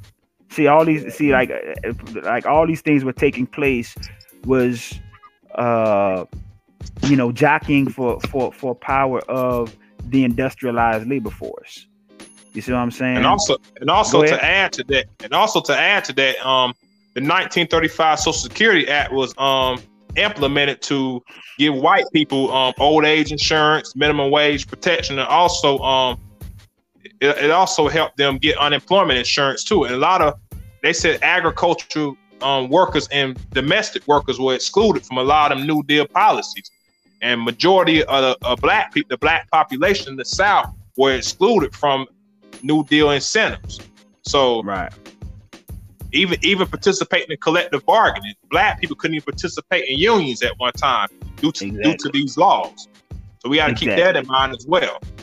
And yep. Know, it's funny you mentioned that that came into effect in the 35. They already projected in the next 15 years coming that it will be mm-hmm. completely deleted and obsolete.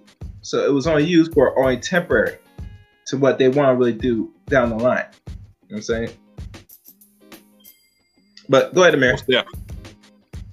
Okay. Um. Now this, I'm gonna read this. This is from a from an article. Um. I'm waiting for it for everything to clear out on it. Um. Close that. Close that. And see, this, oh, this is why it's important to understand um, the politics of, uh, uh, you know, racialized identity politics. Um, so I'm going to read this, and I and and this would do it because we've been on we've been on here almost two hours, and I got to get ready for work. Um, mm-hmm. it says the Davis Bacon Act of 1931 and the breakdown of the black family. Huh? it says uh, it says conservatives tend to regard the growing trend of single parent families as an issue of personal responsibility. But what if the liberals who blame society are partly right? What if they can point their finger to a bill sponsored by two Republicans and signed into law by a Republican president? Prior to the 1930s, the labor force participation rate for black Americans was roughly equal to that of whites. Following passage of the first federal minimum wage in 1931, these rates started to diverge. And from the 1950s to the present, national black unemployment has remained at double the rate for whites. This is not surprising. Minimum mm-hmm. wage restrictions discourage businesses from hiring workers who are regarded as less marketable due to their lack of experience or societal prejudice. The impact of minimum wage on worker participation depends on how much it exceeds market based wages. This in turn varies from state to state. Since information on the size of this gap is not easily available, the state regulatory environment, as determined by Forbes magazine, can serve a more comprehensive means for estimating for estimating of overall administrative barriers to job growth. It says to defect to detect the effect of the regulatory environment on Black Americans. I limited the data to states with with significant Black populations because these states are more likely to provide a representative sample for this group. I knew that was going to happen. Um, for this group, based on this subsample, the line representing blacks is noticeably steeper than the line representing whites. This means that the employment gaps, the employment gap between blacks and whites widens as state regulations become less conducive to business. Okay, I'm trying to scroll down without it, it, every time I try to scroll down, it, it does it a lot, so I can't see what I'm. All right, let me keep going. Mm-mm. Shiggity. It says federal expenditures to states obscure the effect of overregulation because federal jobs and grants can make up for the lack of private investment. For example, despite having one of the worst regulatory environments in the U.S., the state of, of Hawaii has one of the lowest unemployment rate. Lowest unemployment rate. Does this mean that federal investments are a good strategy for narrowing the employment gap? It says not really. Let me go on. I want to get to the part. Mm-mm. Okay, I'm, I'm, I'm gonna start right here. It says when the sample is limited to states with minimal federal land, the line representing black unemployment becomes much steeper. On the right side of the graph, the average employment gap between blacks and whites is eight points. On the left side of the gap, it's only 3.5 percentage points. For the state of Indiana, shout out to Von Shay and Nikki, that's where they from. The gap is a mere 2.5 points. During this time, the governor of Indiana was Mike Pence. Hmm. If equality is so important to progressives, why is the right side of the graph dominated by states that have voted Democratic since 1992?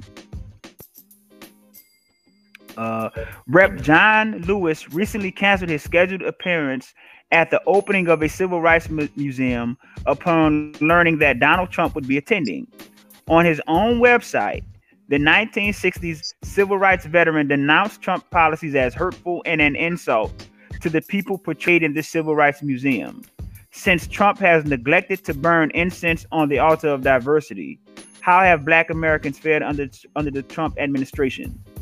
Based on data from I'm gonna, I'm keep going. I don't know what he's talking about. Okay, here, now it's getting to the ba- Bacon Davis Act. Okay, that's what I want. Uh-uh-uh. It says if you are among those who condemn the congressional Republicans who did not let Obama raise the minimum wage to ten dollars an hour, then you should do your homework on Davis Bacon.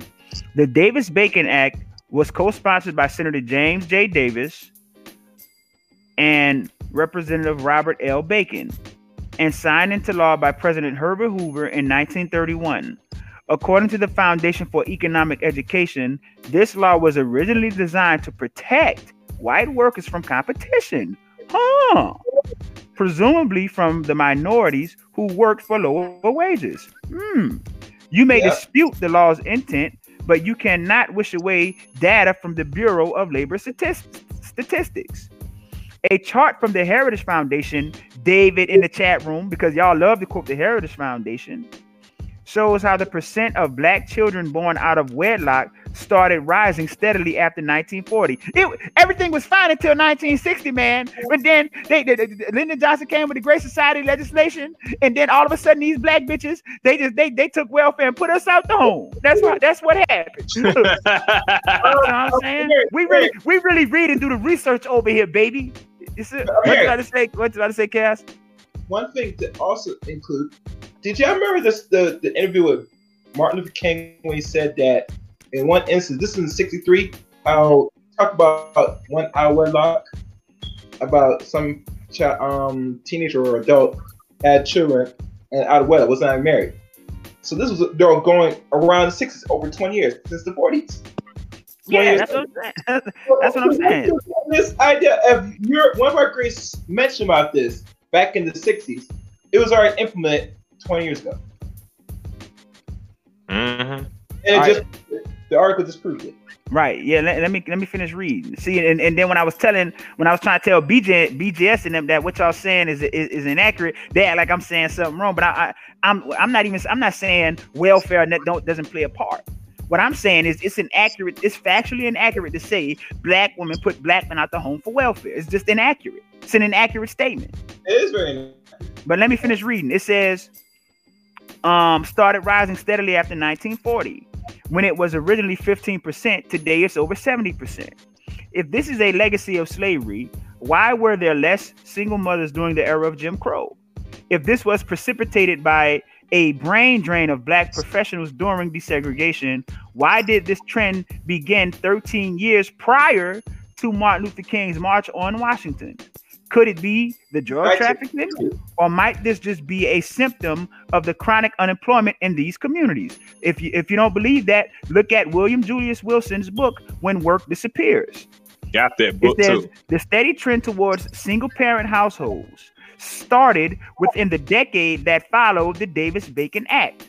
I doubt this is a coincidence, but few things are more damaging to a man's self-respect than undermining his means to make an honest living. And this is why I was talking about in, when I did that video, how do you create an emasculated black male? You create an emasculated black male by telling him and his woman that he's supposed to wear the pants, then you deny him pants. There you go. See, and, th- exactly. and this is what exactly. and this is what they did. They forced us through their unilateral control of the apparatuses of American society. They forced us into a cultural pattern that was not conducive for the larger context of American life and American society. because uh-huh. for many brothers, the, their woman was the breadwinner winner because yep, she because sure they were they were more readily uh, to to employ her than they were to employ him. And there's a reason for that because a woman is not is not a threat. You exactly. She's not a she's not, not, a threat, threat, to the social order. That, that, that's why you look at think about this. And this is gonna hurt a lot of people's feelings. I don't care. As a man, you gotta understand back then when your wife, because black women had to work during that time, she works in these white people's place. Of course, she's going to get get the dick from the Caucasoid because she has no choice. She don't get that paper. You feel me? All right, so so that was just that was just a little bit of the history on the Davis Bacon Act, because uh, I because I, I mentioned that in my in my debate with JB Gunner, and, and a brother was asking me about it, and I couldn't I couldn't remember. Um, no, Black YouTube fanatic. This this isn't a debate. I couldn't remember um the info the, the particulars on it at the time because uh, I read that some time ago. I couldn't remember. I couldn't remember like some things I'll read and I'll forget where I read it. You know what I'm saying? Um, but that's you know that, yeah, that, that's been that's been our presentation this this week of the making of the American middle class. You have to understand that the, the American middle class is a government creation, uh, uh, subsidized by the by the government. Um, you have to look at the creation of the credit economy um, which took place in the 1980s under under Reagan. See, a lot of a lot of these same uh, white folks will put Ronald Reagan on a, on, on a on a pedestal when Ronald Reagan is is responsible for a mass redistribution of wealth in this country that has led to much of the stagnant wages um, that that's affected American workers and um, for for uh, the top one percent owning much of the resources in this country. This idea of voodoo economics or trickle down economics. Ronald Reagan was yeah. was was pivotal in spearheading that. You see what I'm saying? And, so now many of these uh, of of these white people are beginning to feel the crunch from that, from those policies. So what they did, they what, what, this is what they they took the resources, and then they created this illusion of credit, the, the creation mm-hmm. of the credit economy, credit cards, uh, student loans, um, mortgage uh, mortgages and stuff like that. You see, it gave this decadent veil of credit. When the fact when the fact mm. of the mm. matter is when it comes to actual currency, when it comes to actual resources, many of these white Americans are no better are no better than us. All they have to rely on is this illusion of credit and their psychological wage of whiteness. They're really in no, and, case, and I, I, no better case than us. Go ahead. Now I like to read some that Dr. King said okay. in 1968 he, he said um, he was at a small Mississippi church, and he said at the very same time America refused to get a Negro on any land.